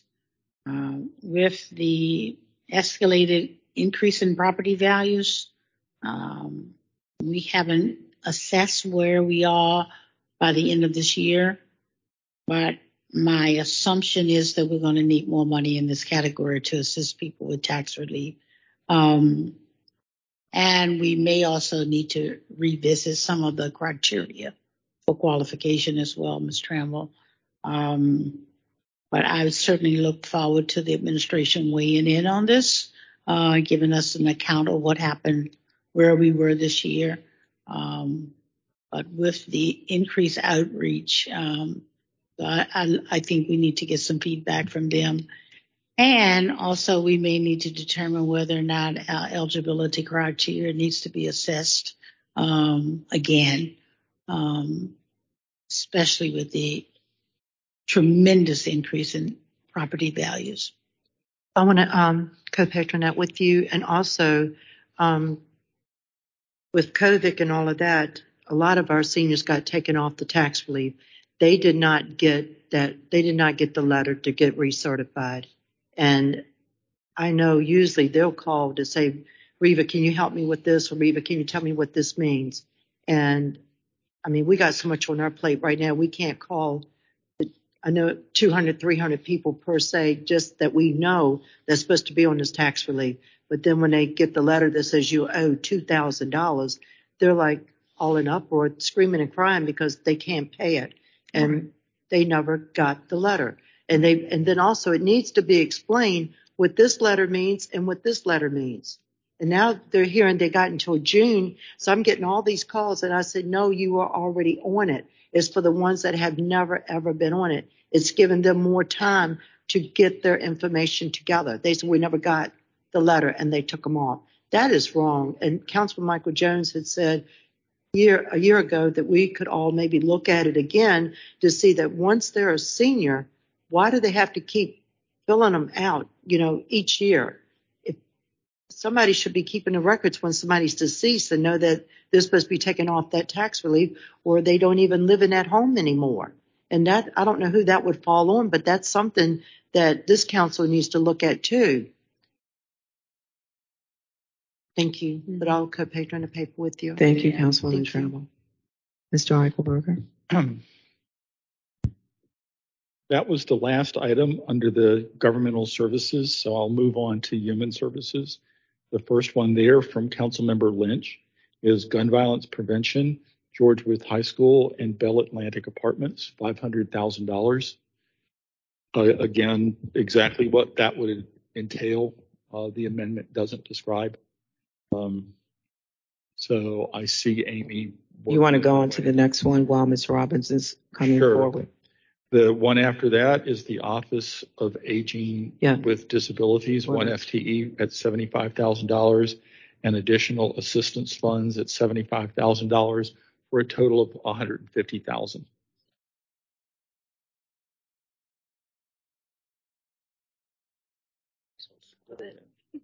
Amy Robbins, Fifth District Liaison to Councilmember Stephanie Lynch.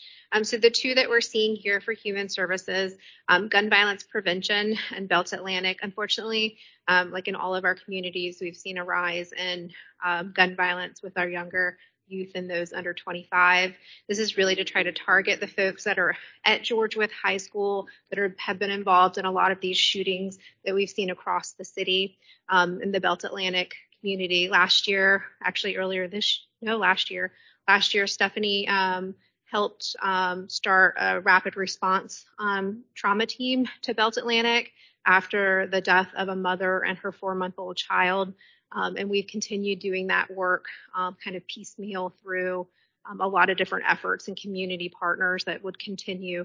But this is really just to try to bring more uh, gun violence prevention uh, best practices to the area. For the Office of Aging and Persons with Disabilities, um, Yvette Jones is amazing. I know that we all work with her. Um, she recently just got her second person back. She was doing that job solo. She will do that job. You know, she'll come in on her vacation and help out. I'm like, please stop. But she is amazing.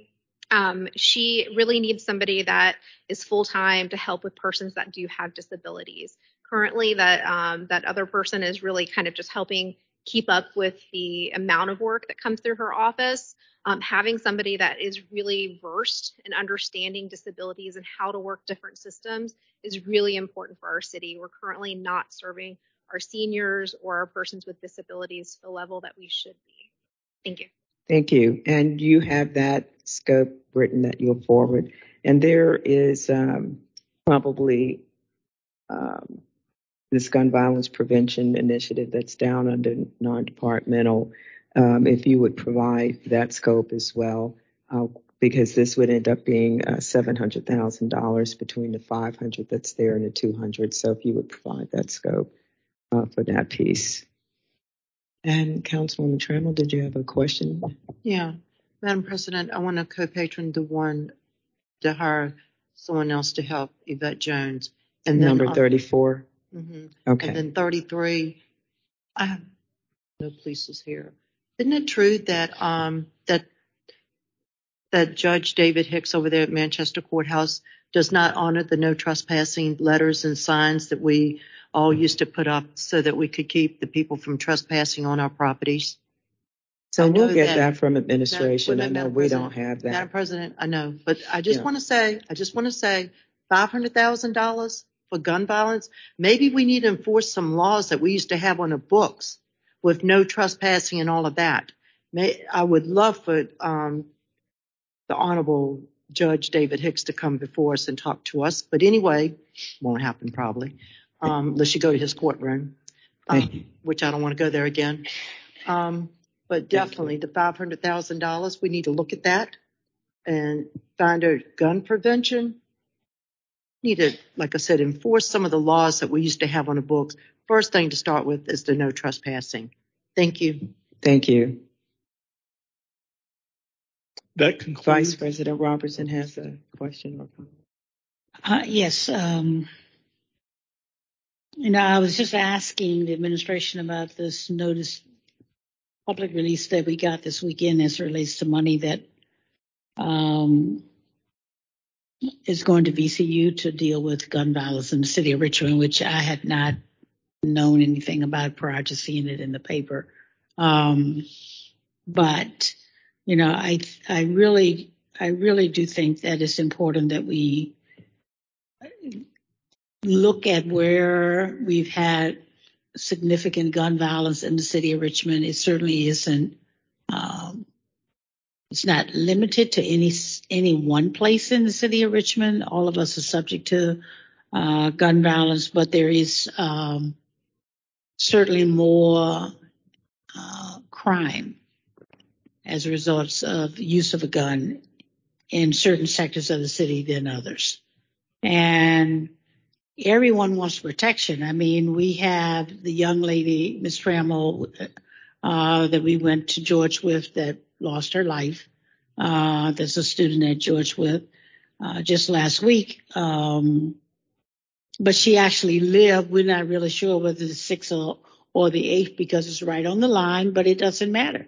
Um, that's where the family lived. Um, and so I think that it's important that that we look at our comprehensive gun violence strategy so that anyone that is a victim of or perpetrated a crime with a gun should, we should have a uniform program strategy that we're going to deal with that and everyone is eligible for services. And so I, I, I think that we should look at the overall monies that are put And and they're not enough, like most things that we do in the city of Richmond. It's not enough money.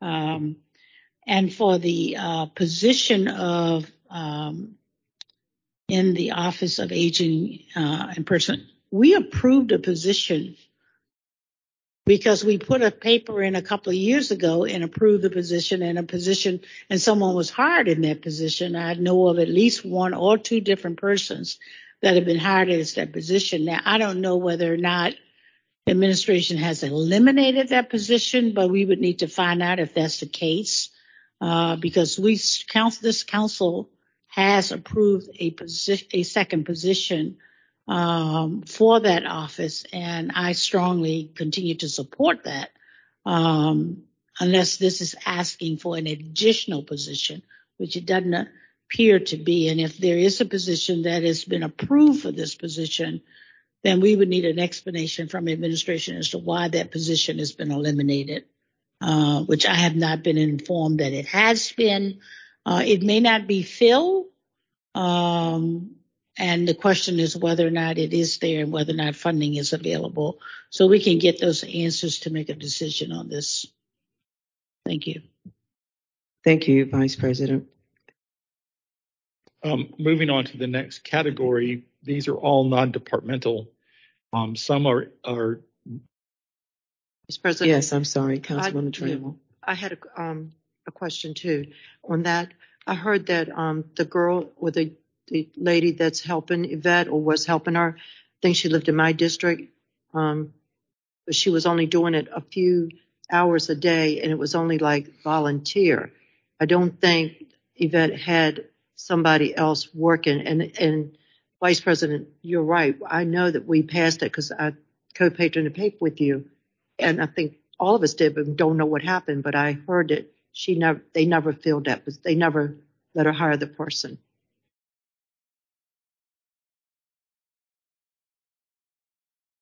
Thank you. Um, now moving on to the the final category. These are um, all non-departmental. Um, most of them are non-city, not-for-profits. Um, there are one or two that are non-departmental, but they're the holding accounts for um, city monies that are not budgeted directly to an agency. Um, the first several are from Doctor Newbill. Uh, and I can go through those quickly. If you want, like. that's, sure. that's great. Uh, the Neighborhood Resource Center is in the Fulton community. It received thirty-six thousand dollars last year, and it was nothing budgeted. It is a vital part of the service ecosystem in Fulton, and so it's just forty. Richmond Community of Caring received forty last year, but did not have anything this year. Uh, working in our schools, um, working on character building, et cetera. Virginia League for Safer Streets. I see that as a part of the effort around Um, youth violence prevention. They get our youth out, and so there's twenty-five thousand in there. So this is an additional twenty-five, so they can get serve even more youth um, in terms of basketball at the local centers, et cetera. Girls for Change, similarly, they're working with youth, but they're girls, and um, this would allow them to serve even more. Again, with an eye towards um, violence prevention and engagement of our youth. Um, and Richmond Foundation um, did not have funding uh, allocated uh, in the budget. They have been a nonprofit that continues and will continue to work with the city uh, in terms of um, accessing grants, leveraging resources, but also certainly in terms of um, our cemetery efforts. Uh, youth violence prevention was to simply without, you know, adding some additional funding that would allow us to again, focus on youth violence. I've certainly had meetings in my districts and other in my district uh, in various communities, as uh, has as have others. And this was a small amount to uh, where we could not get funding to, or where a small amount of funding would be needed to increase capacity to be able to do that. And then uh, Metrotop. Metropolitan Business League, we already had seventy-five thousand, but you know how critical it is to have opportunity for resourcing uh, to bring our businesses back online. So this was an additional twenty-five thousand. And if there's any discussion of any of those items, I will pause for a moment.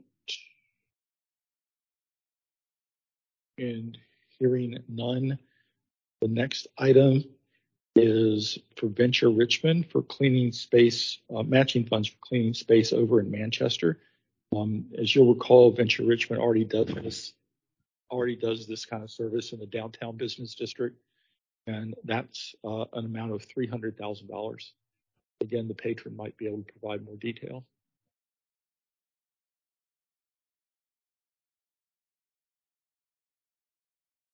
Program that we already doing on the north side of the river uh, in downtown. Uh, as you all very well know, we've had a significant increase in uh, development in Manchester, and this is a matching fund initiative. The businesses in the community agree to an increase in real estate taxes, and the city, uh, based on that dollar amount, the city do a matching grant based on the assessments that have been done so far, based on property values. Um, we're looking at about a four hundred thousand dollars um, for that additional one cent in property values in Manchester. And what it does is it provides provides opportunity to address a lot of the concerns that we have as to the quality of just having clean and safe uh, streets. Um, in in that Manchester area um, with the business community. And most of those business developers in that area are local guys. Um, they are the real local guys that have helped us rebuild Manchester to where it is now. And so we are asking to start. We've been working on this now for probably a couple of years, several meetings with the business owners and so forth.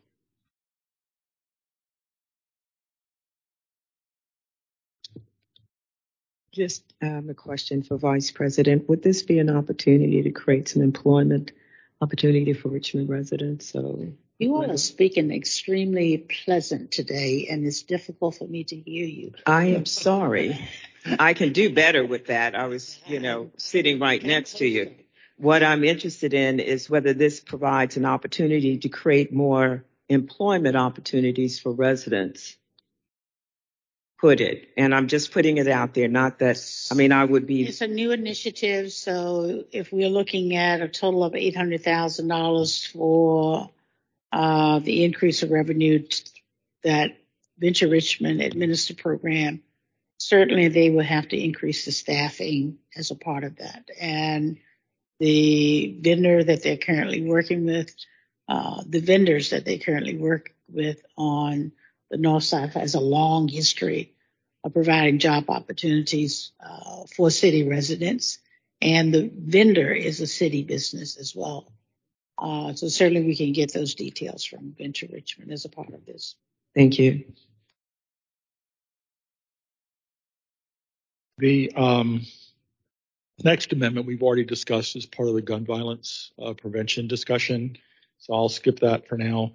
And then the final one, also from Councilmember Lynch, is a not-for-profit, The Literacy Lab, twenty-six thousand two hundred fifty dollars. And Madam President, that concludes the increases. So if there's no more question or discussion about those for the moment, I'll move on to the handful of, of decreases that have been proposed. Yes, please. Um, let me skip over to decreases.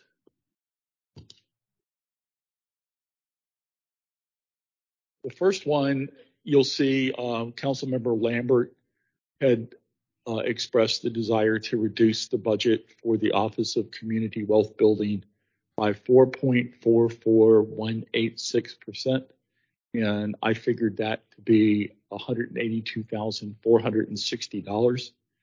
Um, that would be just a generic reduction. The department would have to figure out exactly what line items in the budget they were going to take that from. Um, we discussed earlier the um, two- Mister Eichelberger, before you yes, go ma'am. forward, Vice President Robertson. Um,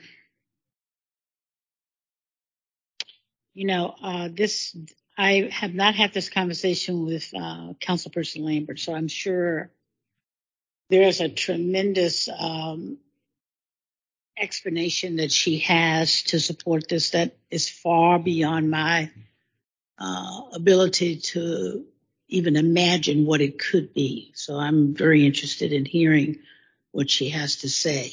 Um, poverty in the city is, is I, I'm, I'm fearful that that our assessment of where poverty is. And, you know, when I look at the amendments that folk have put in for increased shelter, increased um, housing vouchers, you know, all of these kinds of programs align with our level of poverty that we have in the city of Richmond. And to have an amendment to suggest of all of the departments that we have to to decrease the budget there, I'm interested in uh, better appreciation of her understanding as to why, because I know she's a strong supporter of addressing poverty and poverty initiatives in the city. So I'm I'm just perplexed by this amendment. And um,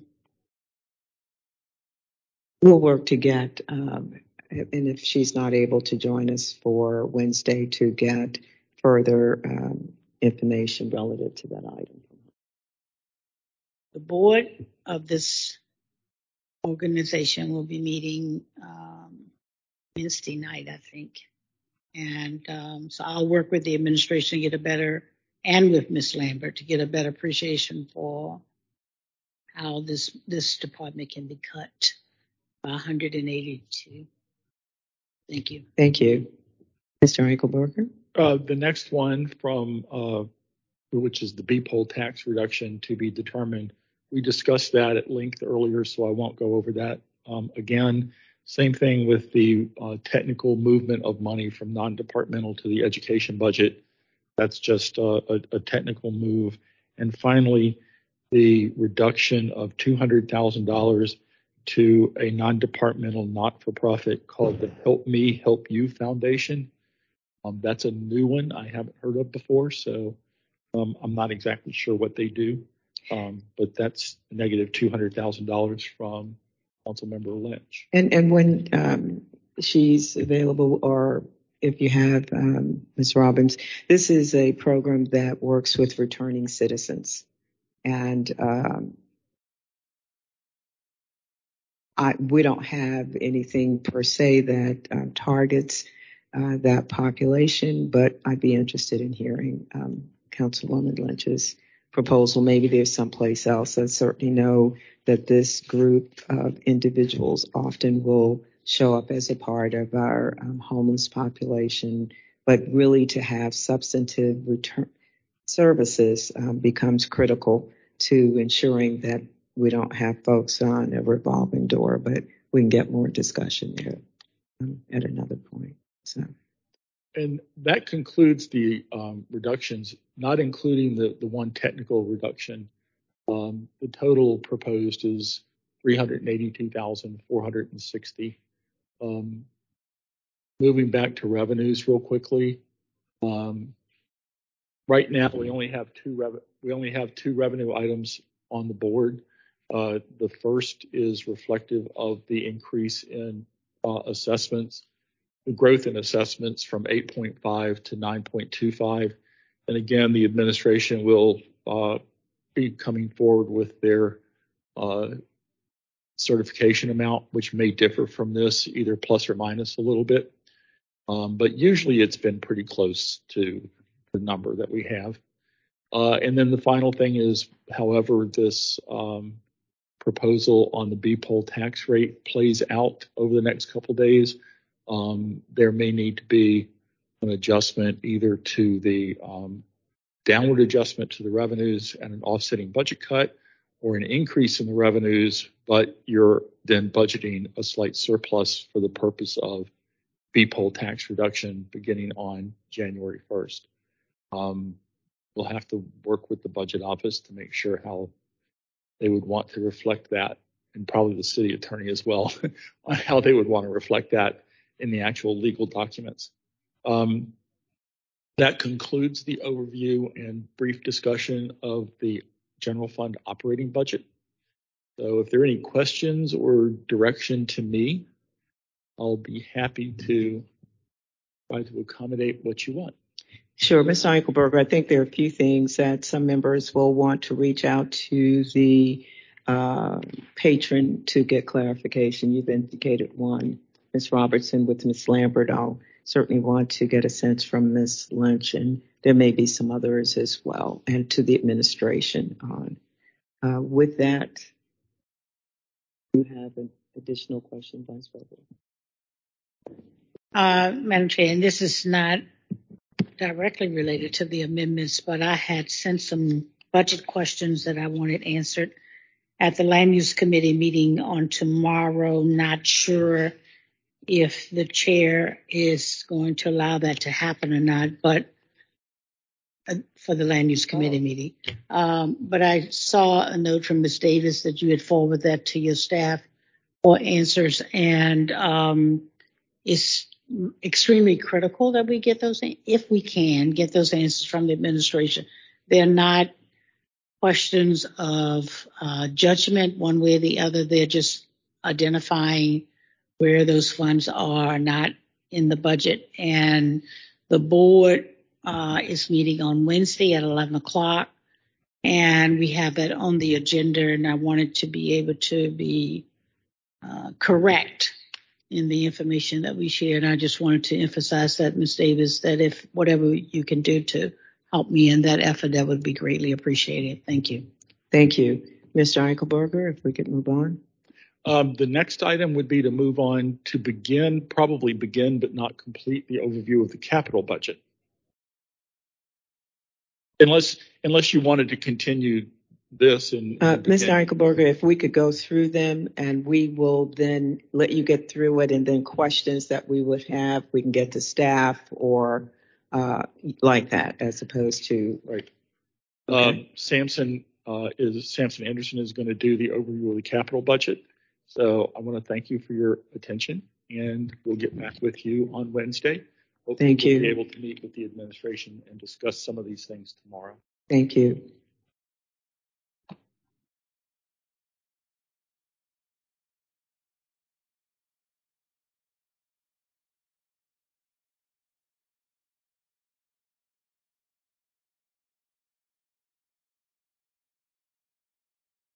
Mister Anderson, um, yes. Welcome. And what I would like to ask is if you would go through each of these so that we can at least go through the list. And then at the end, uh, if there are questions, we'll make sure that staff or you get those questions so we can have those back in advance of our session on Wednesday.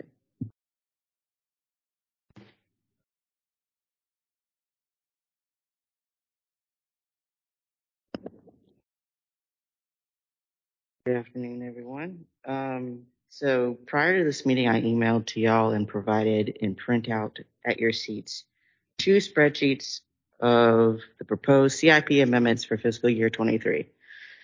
One is short and sweet with some yellow highlights, and the one is much larger print. The difference is the much larger print one has the descriptions of the items as provided by the sponsor. Um, So you'll have that additional detail, but I wanted to give y'all something short and sweet to go over because I was asked uh, this morning to review the capital amendments that uh, y'all have put forth thus far. In summary, the grand total of what y'all have asked for is eleven point two five million dollars um, to be added. The deductions, which I apologize I didn't print out before this meeting, Um, that have been proposed is uh, this out of the City Hall allotment for parking decks and upgrade the tunnel, which currently has three hundred fifty thousand dollars budgeted in it. Uh, one member put forth a deduction of fifty thousand dollars, and then another member put forth some deductions to the pay-as-you-go cash fund, which uh, according to page nine of the C I P, there's ten million dollars in that fund for this year, and the amounts proposed were three hundred fifty, one hundred fifty, two hundred fifty, and two hundred. That will be provided to you by email after this meeting.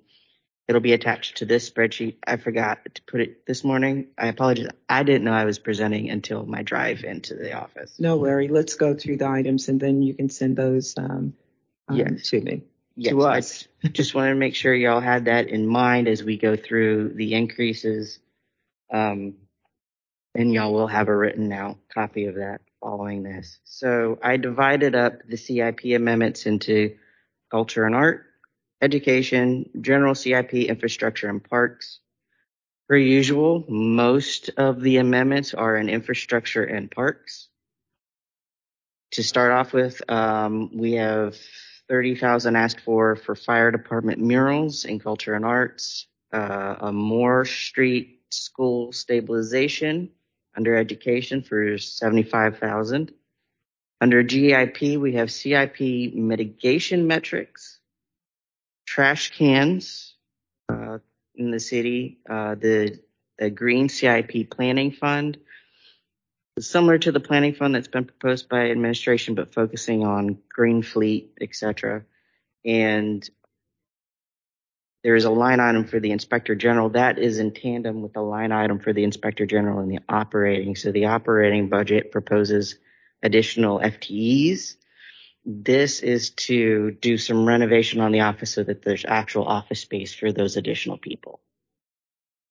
And then we move on to the meat and bones, or meat and potatoes, sorry, meat and potatoes of this, which is infrastructure and parks. We've got some bus shelters, the A P Hill conceptual study. As y'all know, A P Hill is a unique situation in the city where a person is buried underneath a statue in the middle of a roundabout of sorts. The Bliley Hill Road multi- multimodal infrastructure planning, first phase implementation of a circulation study uh, for blocks within uh, Scott's Addition, Gillette Bridge, historic roadwork maintenance and repair project. That is in reference to city roads that need, um, in historical context, basically repaving, but they're not paved. They have cobblestone. Bull Street and Midlothian beautification. New Kent forty-two hundred block is missing a link. Uh, lighting within the fan, streetlights.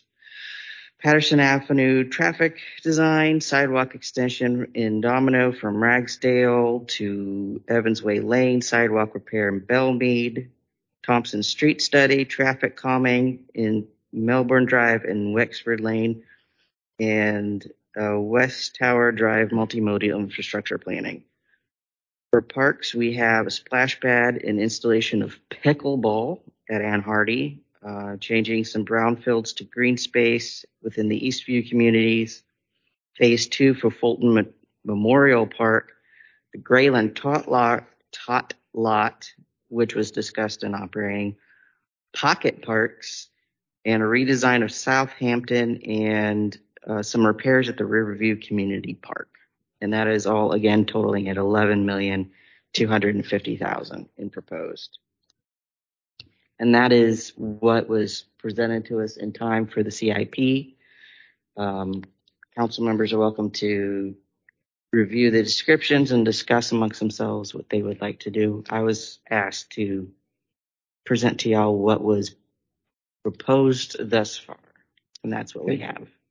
Mister Anderson, thank you. Uh, we have the total request, and then you will provide the additional information in terms of um, proposed decreases that will be forwarded to us. Yes. Correct? Yes. And then we have the breakout for the C I P items on this sheet by patron and with greater specificity. Yes, this is the patron and the yes. description provided by the patron in question. And then this has it um, subtotal. In summary. Thank you. With that, questions, and then we'll um, punt to Miz Davis for next steps. So, Councilwoman, got her. Councilwoman, Councilwoman Jordan. Thank you, Madam President. I just want to clarify that under general C I P, the green C I P planning fund would be a text amendment. So I think if you guys remember the ten million dollars sort of pre-planning fund that administration has in their budget, I'm asking that we allocate twenty percent of that money that's already in their budget to green planning efforts. So making sure that they're using the most energy efficient systems in the buildings that we create. Um, Things like that. And then just as they're saying, the fund would be replenished by the savings they make by doing this upfront planning. um, the energy efficiency savings would help replenish those twenty percent. So that's not a new two million dollars. Thank you. Thank you. Um, Miz Joy Hogg, looks like you're. Thank you. About the C I P planning fund, I'd like to talk to you further about how to achieve what you want to achieve. But the planning fund needs to have a project attached to it because we'll be issuing bonds to reimburse it. And it is for large-scale projects. If so, if there's a green component for a project, that's absolutely fine. But it's it's to get us to working drawings or at least way down the path so we know how much the project's going to cost. So this is probably not the right avenue for it. However, I'm sure there's a way we can get to where you want to go. Okay? Thank you. Excuse me, ma'am. Could you please state your name for the record? Sabrina Joy Hogg. Thank you. And so the expectation, members, is that the administration now has this list and will go back and take a look and be able to share with us on Wednesday how many of these, hopefully all of these things, can be accomplished uh, within uh, the revenue. I, I know I'm adding a little, Miz Joy Hogg. I see you're smiling, but uh, uh, but to come back so that we can then on Wednesday do what um, some members um, had referenced earlier. But again, we received this at the end of the week, and the opportunity to just review it all, ask questions, get clarification was where we are today. And then um, what I'd like to do, Miz Davis, is if you would provide an update in terms of meeting dates, budget works, et cetera, so that we can all be on the same page. Good evening, Joyce Davis. Um, I would just like to review some information that was sent out. Today's date was we have the eighteenth and twentieth as the work sessions for this week. I sent um, notification that the location has been determined for the R A A discussion, and that is tomorrow, April nineteenth. From five until seven, it will be held on the fifth floor um, conference room. And earlier, Mister Addison mentioned the possibility of April twenty-second being a date. If that is a date that you're interested in, um, please notify if it's something that we need to add. But the two dates that have been added Uh, on the schedule is April twenty-sixth, I'm sorry, April twenty-fifth and April twenty-sixth. So the Monday and Tuesday from one until four. And for those days, we need to at least do some polling of if you're available, because the clerk has to have at least an official polling since those dates are being added, if you will be available to attend. Councilwoman Nye. Um, thank you. Okay, so April twenty-second um, is on the table for consideration for another amendment work session? twenty, yes, the twenty-fifth and twenty-sixth is already um, been scheduled. Proposed. Yep, I have that on my schedule. Calendar. Yes. But it's just that Mister Addison mentioned the twenty-second. It is one of the dates that I originally had listed. And then you all asked me to do R A A. And so uh-huh. I just didn't bring it forth because I didn't know if you wanted to meet all of the week almost.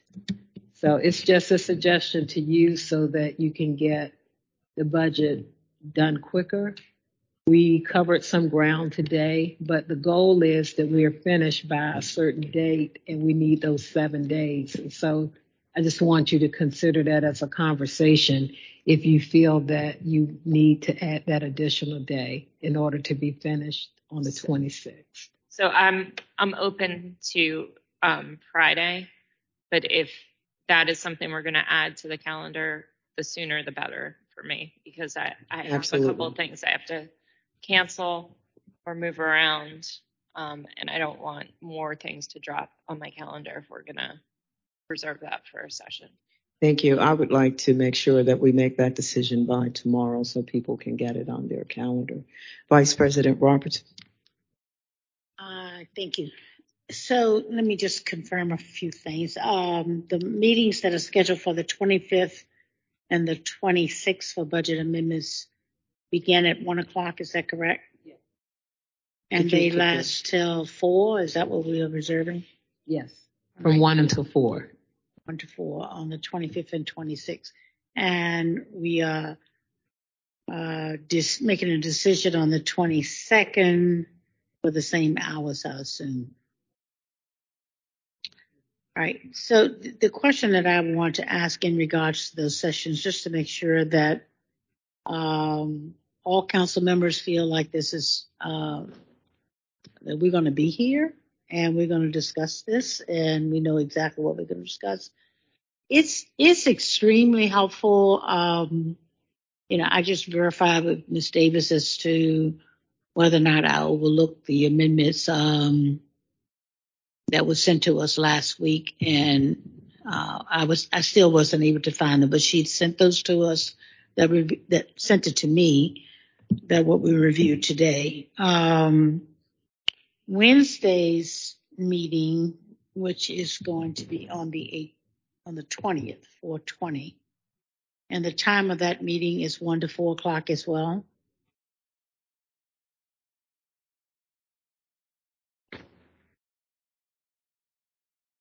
Okay, and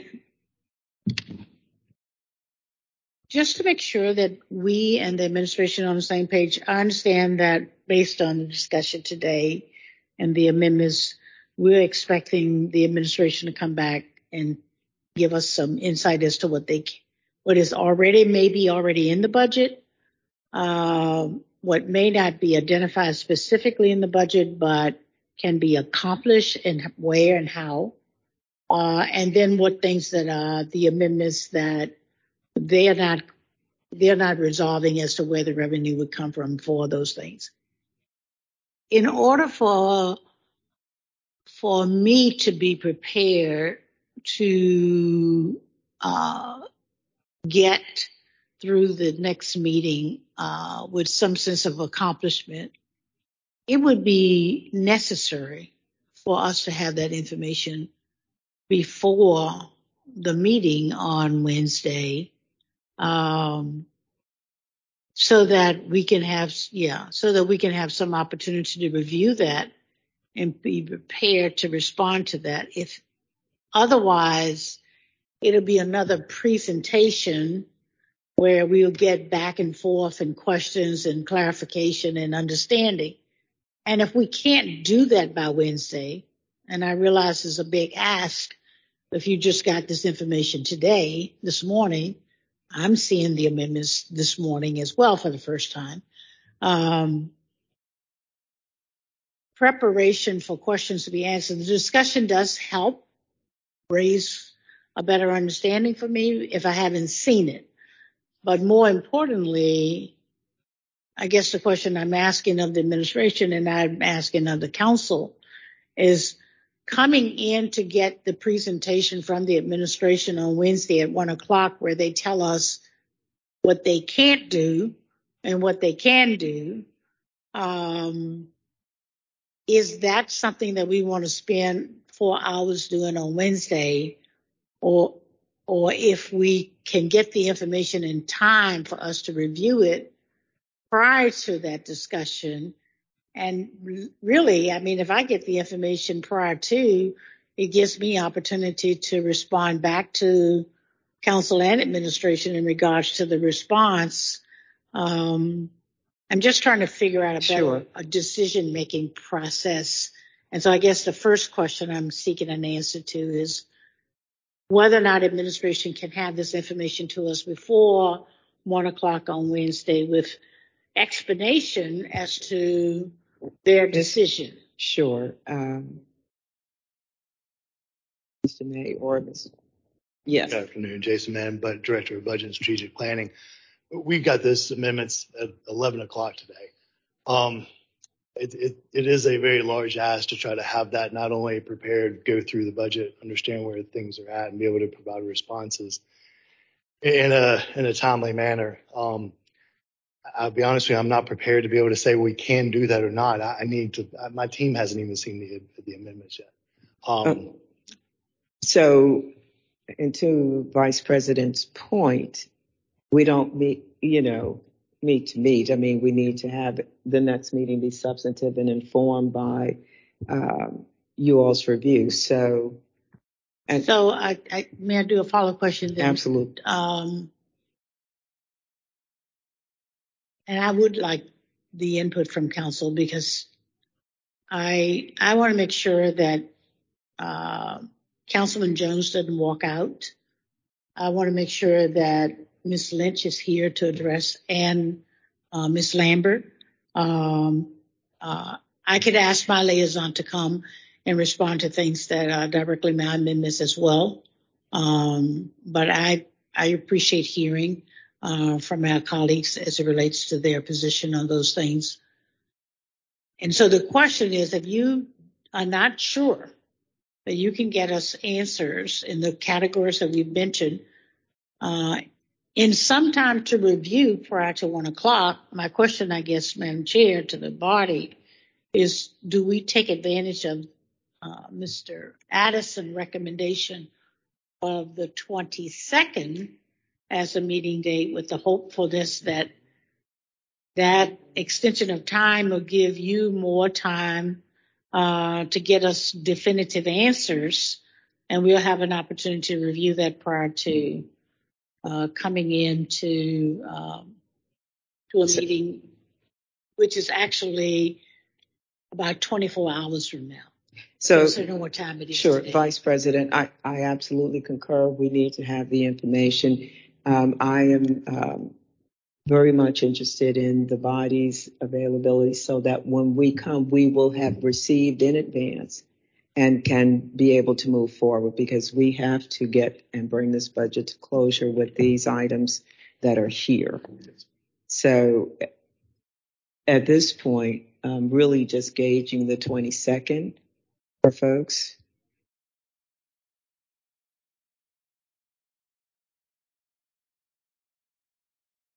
I'm not, if I'm hearing correctly, okay, so the administration question. Would not be prepared on Wednesday, unless, Mister May, I'm hearing. That was, I, it was as if the Council Vice President was reading my mind. Right. I think we do not need to meet on Wednesday. That we, would be correct. We meet Friday instead.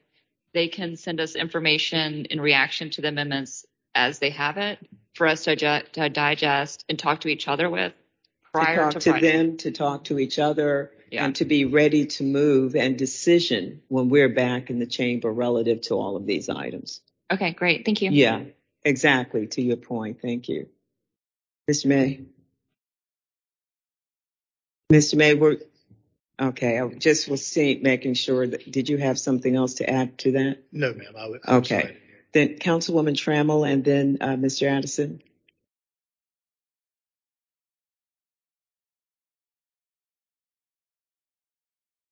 You can't, you know, get all the information by Wednesday. There's probably going to be more questions by Friday. So why don't we just do it all on the um, the twenty-sixth when we're here from one to four? Instead of leaving at four, just have all of our questions and everything, because that'll give all of us the time to come up with more stuff, which I know we will. Um, and then plus it'll give us more time for us to go over our stuff and start saying that we don't, we'll take away this, take away that. Maybe it'll give us more time for us to go over some of the things that we've already put out here today, knowing that that's our wish list that's not going to get adopted. Thank you, um, Councilwoman Trammell. Um, Uh, the challenge for me is that we have a lot to do. We're looking to get information back, vet it with our staff, with the administration, with each other, so that we can move it. And that may take more than one session. So I'm concerned about punting it down the road when we have so much to, to address. But let me take Councilman Addison, and then we'll come back to Bill and to get closure. Thank you, Council President. I just wanted to re- reply to um, the Vice President Robertson's comment about the request that was made for the land use meeting tomorrow, and that that was shared with the administration to get information around those priorities, the four items you had identified in your email. Um, and the request is to figure out how we can identify the answers. And I just think that with the time we have being needing those responses for discussion, I'm all for having that formal request during the meeting, because I feel like we're we are going to have a response of, we don't have that ready to share yet. And that's fine, because you, there's going to be a need for analysis, response, et cetera.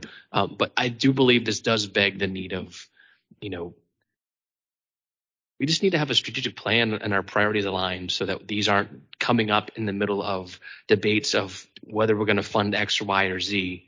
Because what's going to happen is we're going to try doing now in the budget, figure out what's going to work, what's not going to work. Meanwhile, we need to find ways to do them all. And to what extent we can is the hard part. And I just, I want to be supportive, uh, and I will be as present as I can be during the times you're scheduling meetings. Um, but I know that we all have outside conflicts of time and resource availability, needs, families, et cetera, um, that these, I appreciate what we talked about today. I'm just not sure what we accomplished. I'm just being honest. And I'm just saying that because I'm confused about this ability of meeting. And I think that the conversation for Friday could be good, could be, depending on what we're able to work on with answers. And I'm just not sure we're going to get to a place of answers or being able to make decisions of the changes that we're looking to make in the budget. And I'm just trying to voice not concern or frustration, but just my observation of how this is going to play out. And my concern is we're not going to be able to make the changes we need to to the budget to accommodate twenty-two million dollars of projected increases with a couple million of retail reductions. And I'm just, I I can't in good conscience support another b- burden on, depending on assessed value increases to balance the budget, because that's coming out of our residents' pockets. And so I'm just looking at all these priorities and topics and just want to see how we can make sure we do what's best. But also knowing that what we're talking about right now is a lot of our general fund money. And we need to look strategically at future money and resources and A R P and the infrastructure bill and the Build Back Better and X, Y, Z, C V T A funding, all these resources we have. And we only make decisions on in the moment, it feels, for the time that we have available. And I feel like we put ourselves in a crunch too much to compete with these needs of thousands of people in our city. And each one of these are impacted today. And so for me, I want to say yes to all of them. But I also know that we can't. And I want to make sure we're not pushing things down the road of decisions that are needed to happen. Um, and so I'm open to having conversations around revenues and plans for future funding options, bonds, opportunities for bigger long-term investments that aren't going to be having to try to piece things into this budget that's tiny. Uh, at the end of the day, even with twenty-two million dollars, we're talking about a couple percentage points of our overall budget. Two and a half percent. And so we're talking, arguing about two and a half percent of our budget, and it's going to be really painful, and we might not even agree to half of it, if that. And so for the sake of our time, and more importantly, those who are depending on us making a decision on balancing the budget, I just want to make sure that we are putting all resources we can at the table at the right time so that we know what to shift where and just to move forward in that plan. So for me, if that's Friday's meeting, great. If you can meet that time frame, if not, let's do Monday. And for me, I don't want to be coming back to another meeting, given that we all have different competing aspects. We have missing people today, people to leave early. And I just don't think it's fair to us as well as the body to make the right decision. And just having quorum to me with decisions on the budget um, isn't, a, in my opinion, the need of our of our elected duties. Um, our localities around us meet as a full body to make sure that a budget's approved together. And that's a decision that I think we should embody as well. I just want to make sure I just kind of voiced my concern about doing this in the time frame, even with what's the adjustments. I just don't know if it's possible. Thank you, Mister Addison. And so what I want to be clear about um, today, members had not had opportunity necessary to review what was submitted. So that was a part of the agenda.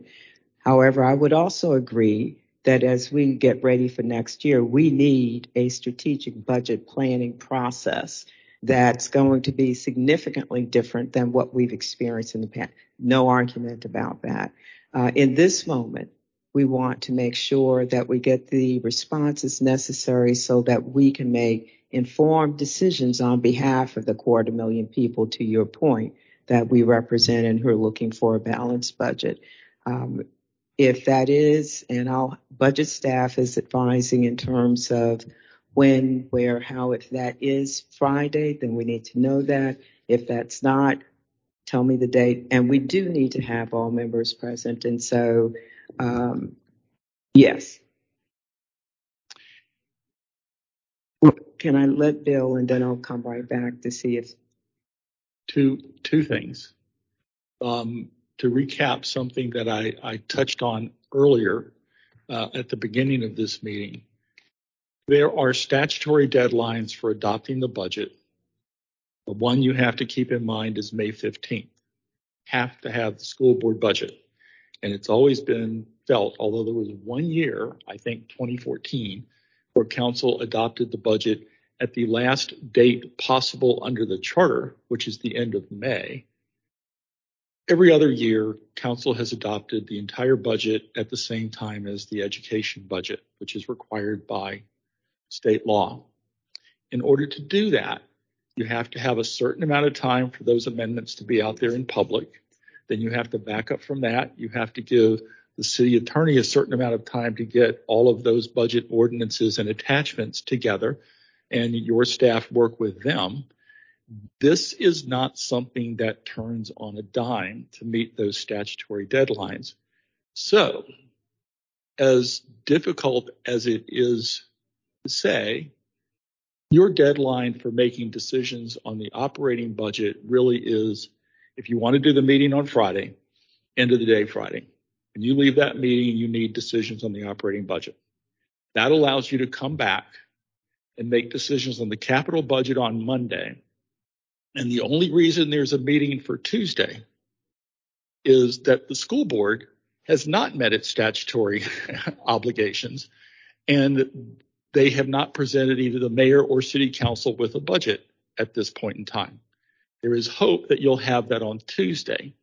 If that's the case, you can try to build that into the budget uh, that you will pass.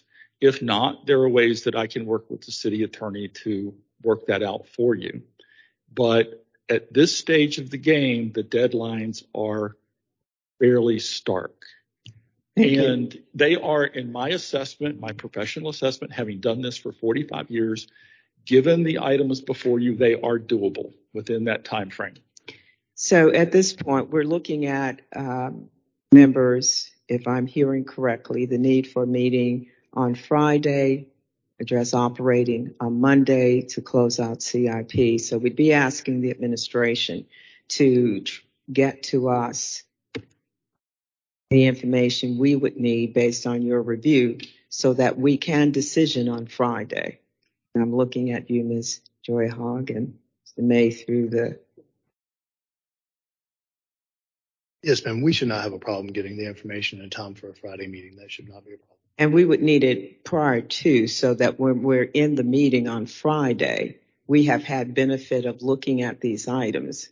That, that's a little bit of our concern. It's just the, the time for you to be able to prepare to come into the meeting, prepare to be able to, to make uh, decisions. Um, I, we should be able to get something earlier to you by the close of business on Thursday. I, much sooner than that, again, you you have laid out twenty-two million dollars worth of, mm-hmm. uh, of amendments with no, uh, with very little revenue attached to those. Um, there are redundancies. We need to make sure that you're allowed to be able to do some of these things. There's some capital that's asked in operating. There's some operating that's asked in capital.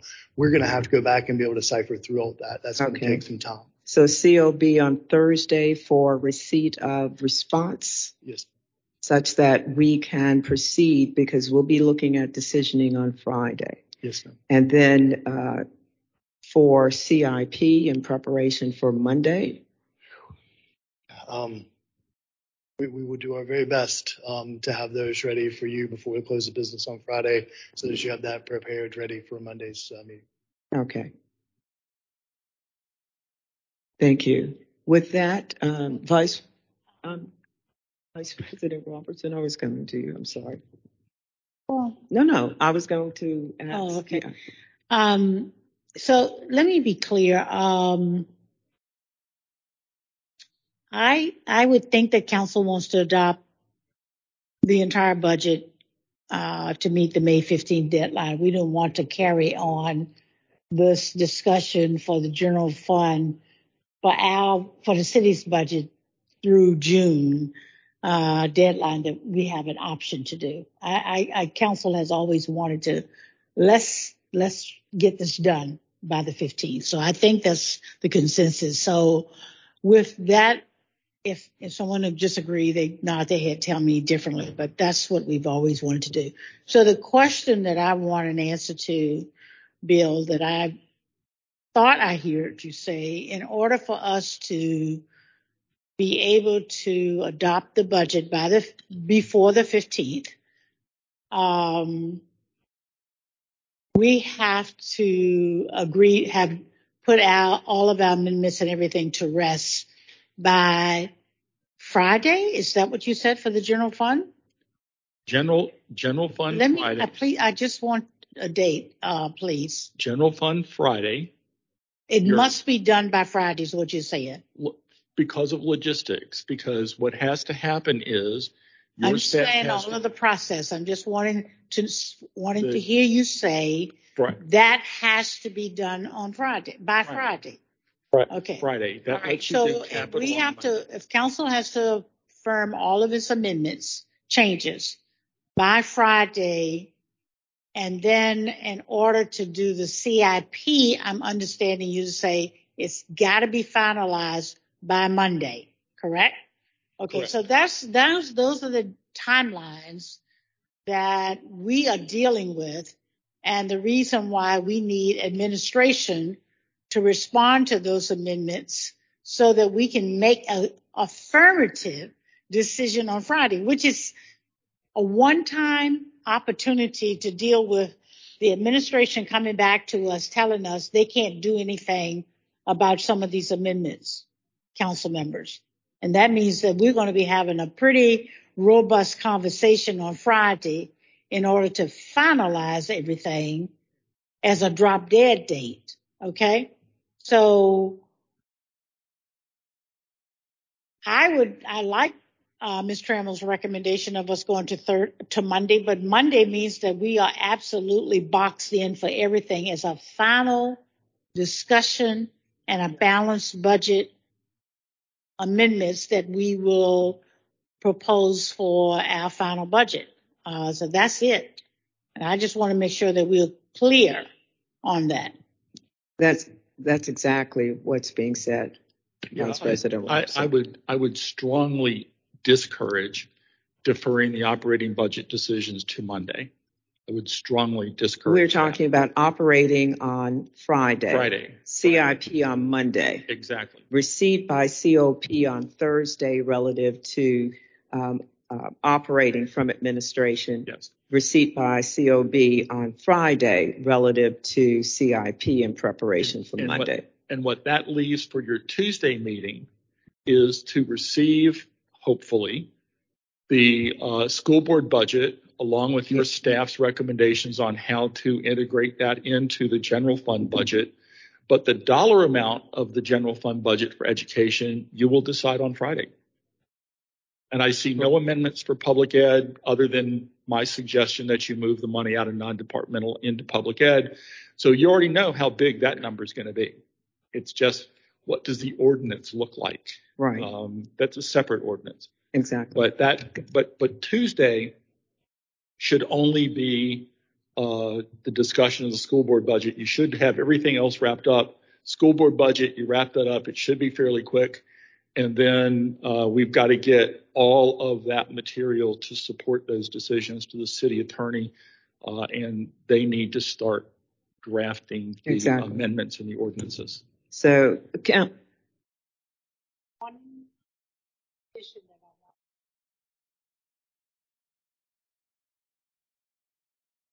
want. For today, Mister Addison's recommendation, this is the first time that this body has even considered meeting on Friday. And we have no idea what our council members' schedule is like on Friday. Um, and and we're saying that's the drop dead date which we should have had big and bold and red on our calendars. This is our drop dead date. Um, but I don't have it on my calendar for that. And, uh, and so I think that, you know, I, I can assure you, based on Miz Trammell's comments, she's probably not feeling good about Friday as a, as a date. Uh, but, you know, notification that that's, these are our drop dead dates need to go out immediately, because I don't think council members are thinking that way. Thank you. I, to your point, exactly. Um, and Councilwoman Jordan. Thank you. I'm just wondering, in light of that information, should we keep the Wednesday date and try and focus on things that need less feedback from administration, like the C I P part of the budget? We won't have the information necessary to make informed decisions from the administration at this point, at that point. It's, unless Miz Joy Hogg. So if you all can make Friday work, we will do our best to give you operating and capital by Thursday evening. Okay. So you can decide, try to decide on operating and capital on Friday. Only thing I'll ask you is to schedule it after one o'clock, because Mister Saunders is out in the morning and he really should be here on Friday. Thank you. Sabrina Joy Hogg, before you ask me. Thank you. Uh, with that, Vice President, was there an additional question? One, one additional comment. I'd like to ask that the staff, that Miz Davis sent a drop dead notice to us immediately. I would also like for her to include in that notice that council needs to approve the amendments with a balanced budget. And if we do not, the mayor's budget walks. So for anyone who thinks that we can just say, um, we can't find the revenue, we want to do this, but we can't find a cut that we agree on, that we'll just leave it up to the administration. The administration does not have to find budget cuts to satisfy our amendments. And if we do not present a balanced budget, the mayor's budget walks. And and I we need to emphasize that, because I have heard different council members say, we'll just tell the administration to find the money. And I've been here before, council members. I want to let you know, we've done that before, and administration said fine, they didn't find the money. Okay? Thank you. Miz Davis, if you would make sure we get that information out. Members, if you would also indicate to Miz Davis your availability for Friday, at least the ones of us who are remaining. So, and if you could do that before we depart, that would save her in terms of four of us. Uh, with that, uh, there is nothing else for this agenda except to say, as soon as we put this to bed, Mister Eichelberger, administration, that more strategic budget pr- planning process for next year, let's get that underway and sooner. And, and and I will just remind some members of council, I think all, that I did a draft last fall for a comprehensive collaborative budget process. I think that was shared with the administration as well. And I think it would form a rational basis. But what it means is that council starts budget meetings along with the administration in August or September. Exactly. Not in February. Exactly. And that's, yes. You know, we, we talked about. We have talked about this for every year that I have been on city council about revisiting how we put this budget together, and it has not been done.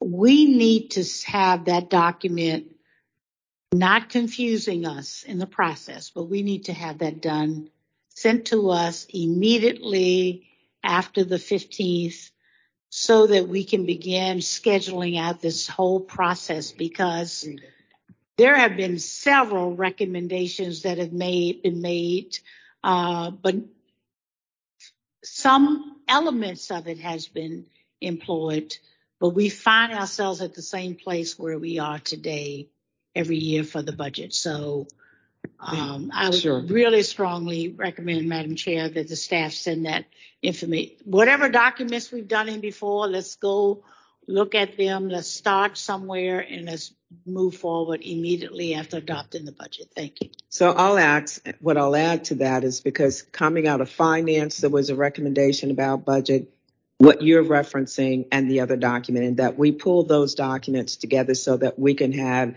a well-informed and comprehensive budget plan for next year that starts almost as soon as we put this one to bed. And Madam Secretary. So uh, with that, okay, Miz Davis. So with that being said, um, Mister Eichelberger, you're correct. And there are other members, Mister Addison, um, Miz Jordan, Miz Lynch, as well as Miz Robertson, who are also interested in that process. As a matter of fact, we sort of talked about something that Miz Nye had put forward, Miz Robertson previously put forward, and the document that you have.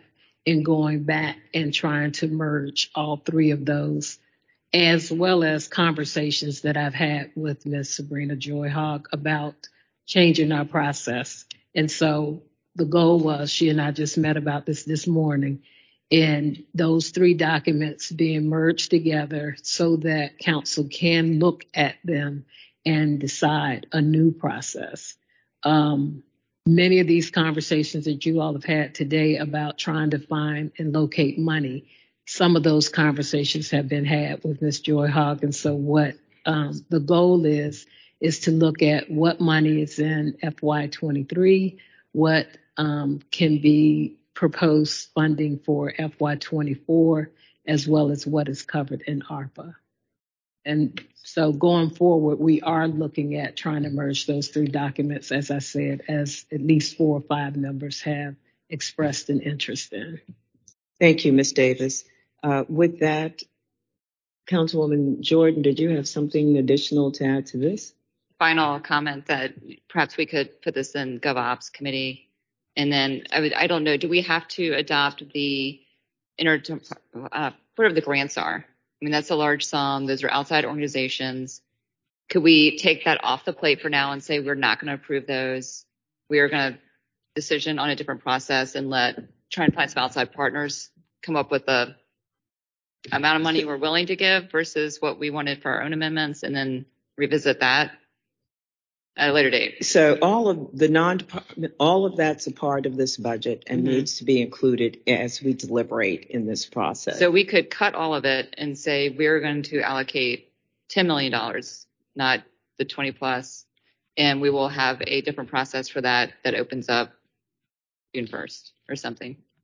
I'm I'm not really understanding because folks have already gone through like a process. Yeah. They've submitted. Yeah. Uh, grant mm-hmm. response, they've gone through and been vetted in terms of a process. Mm-hmm. So I'm not looking that we would supersede that this in the next budget process, mm-hmm. budget year.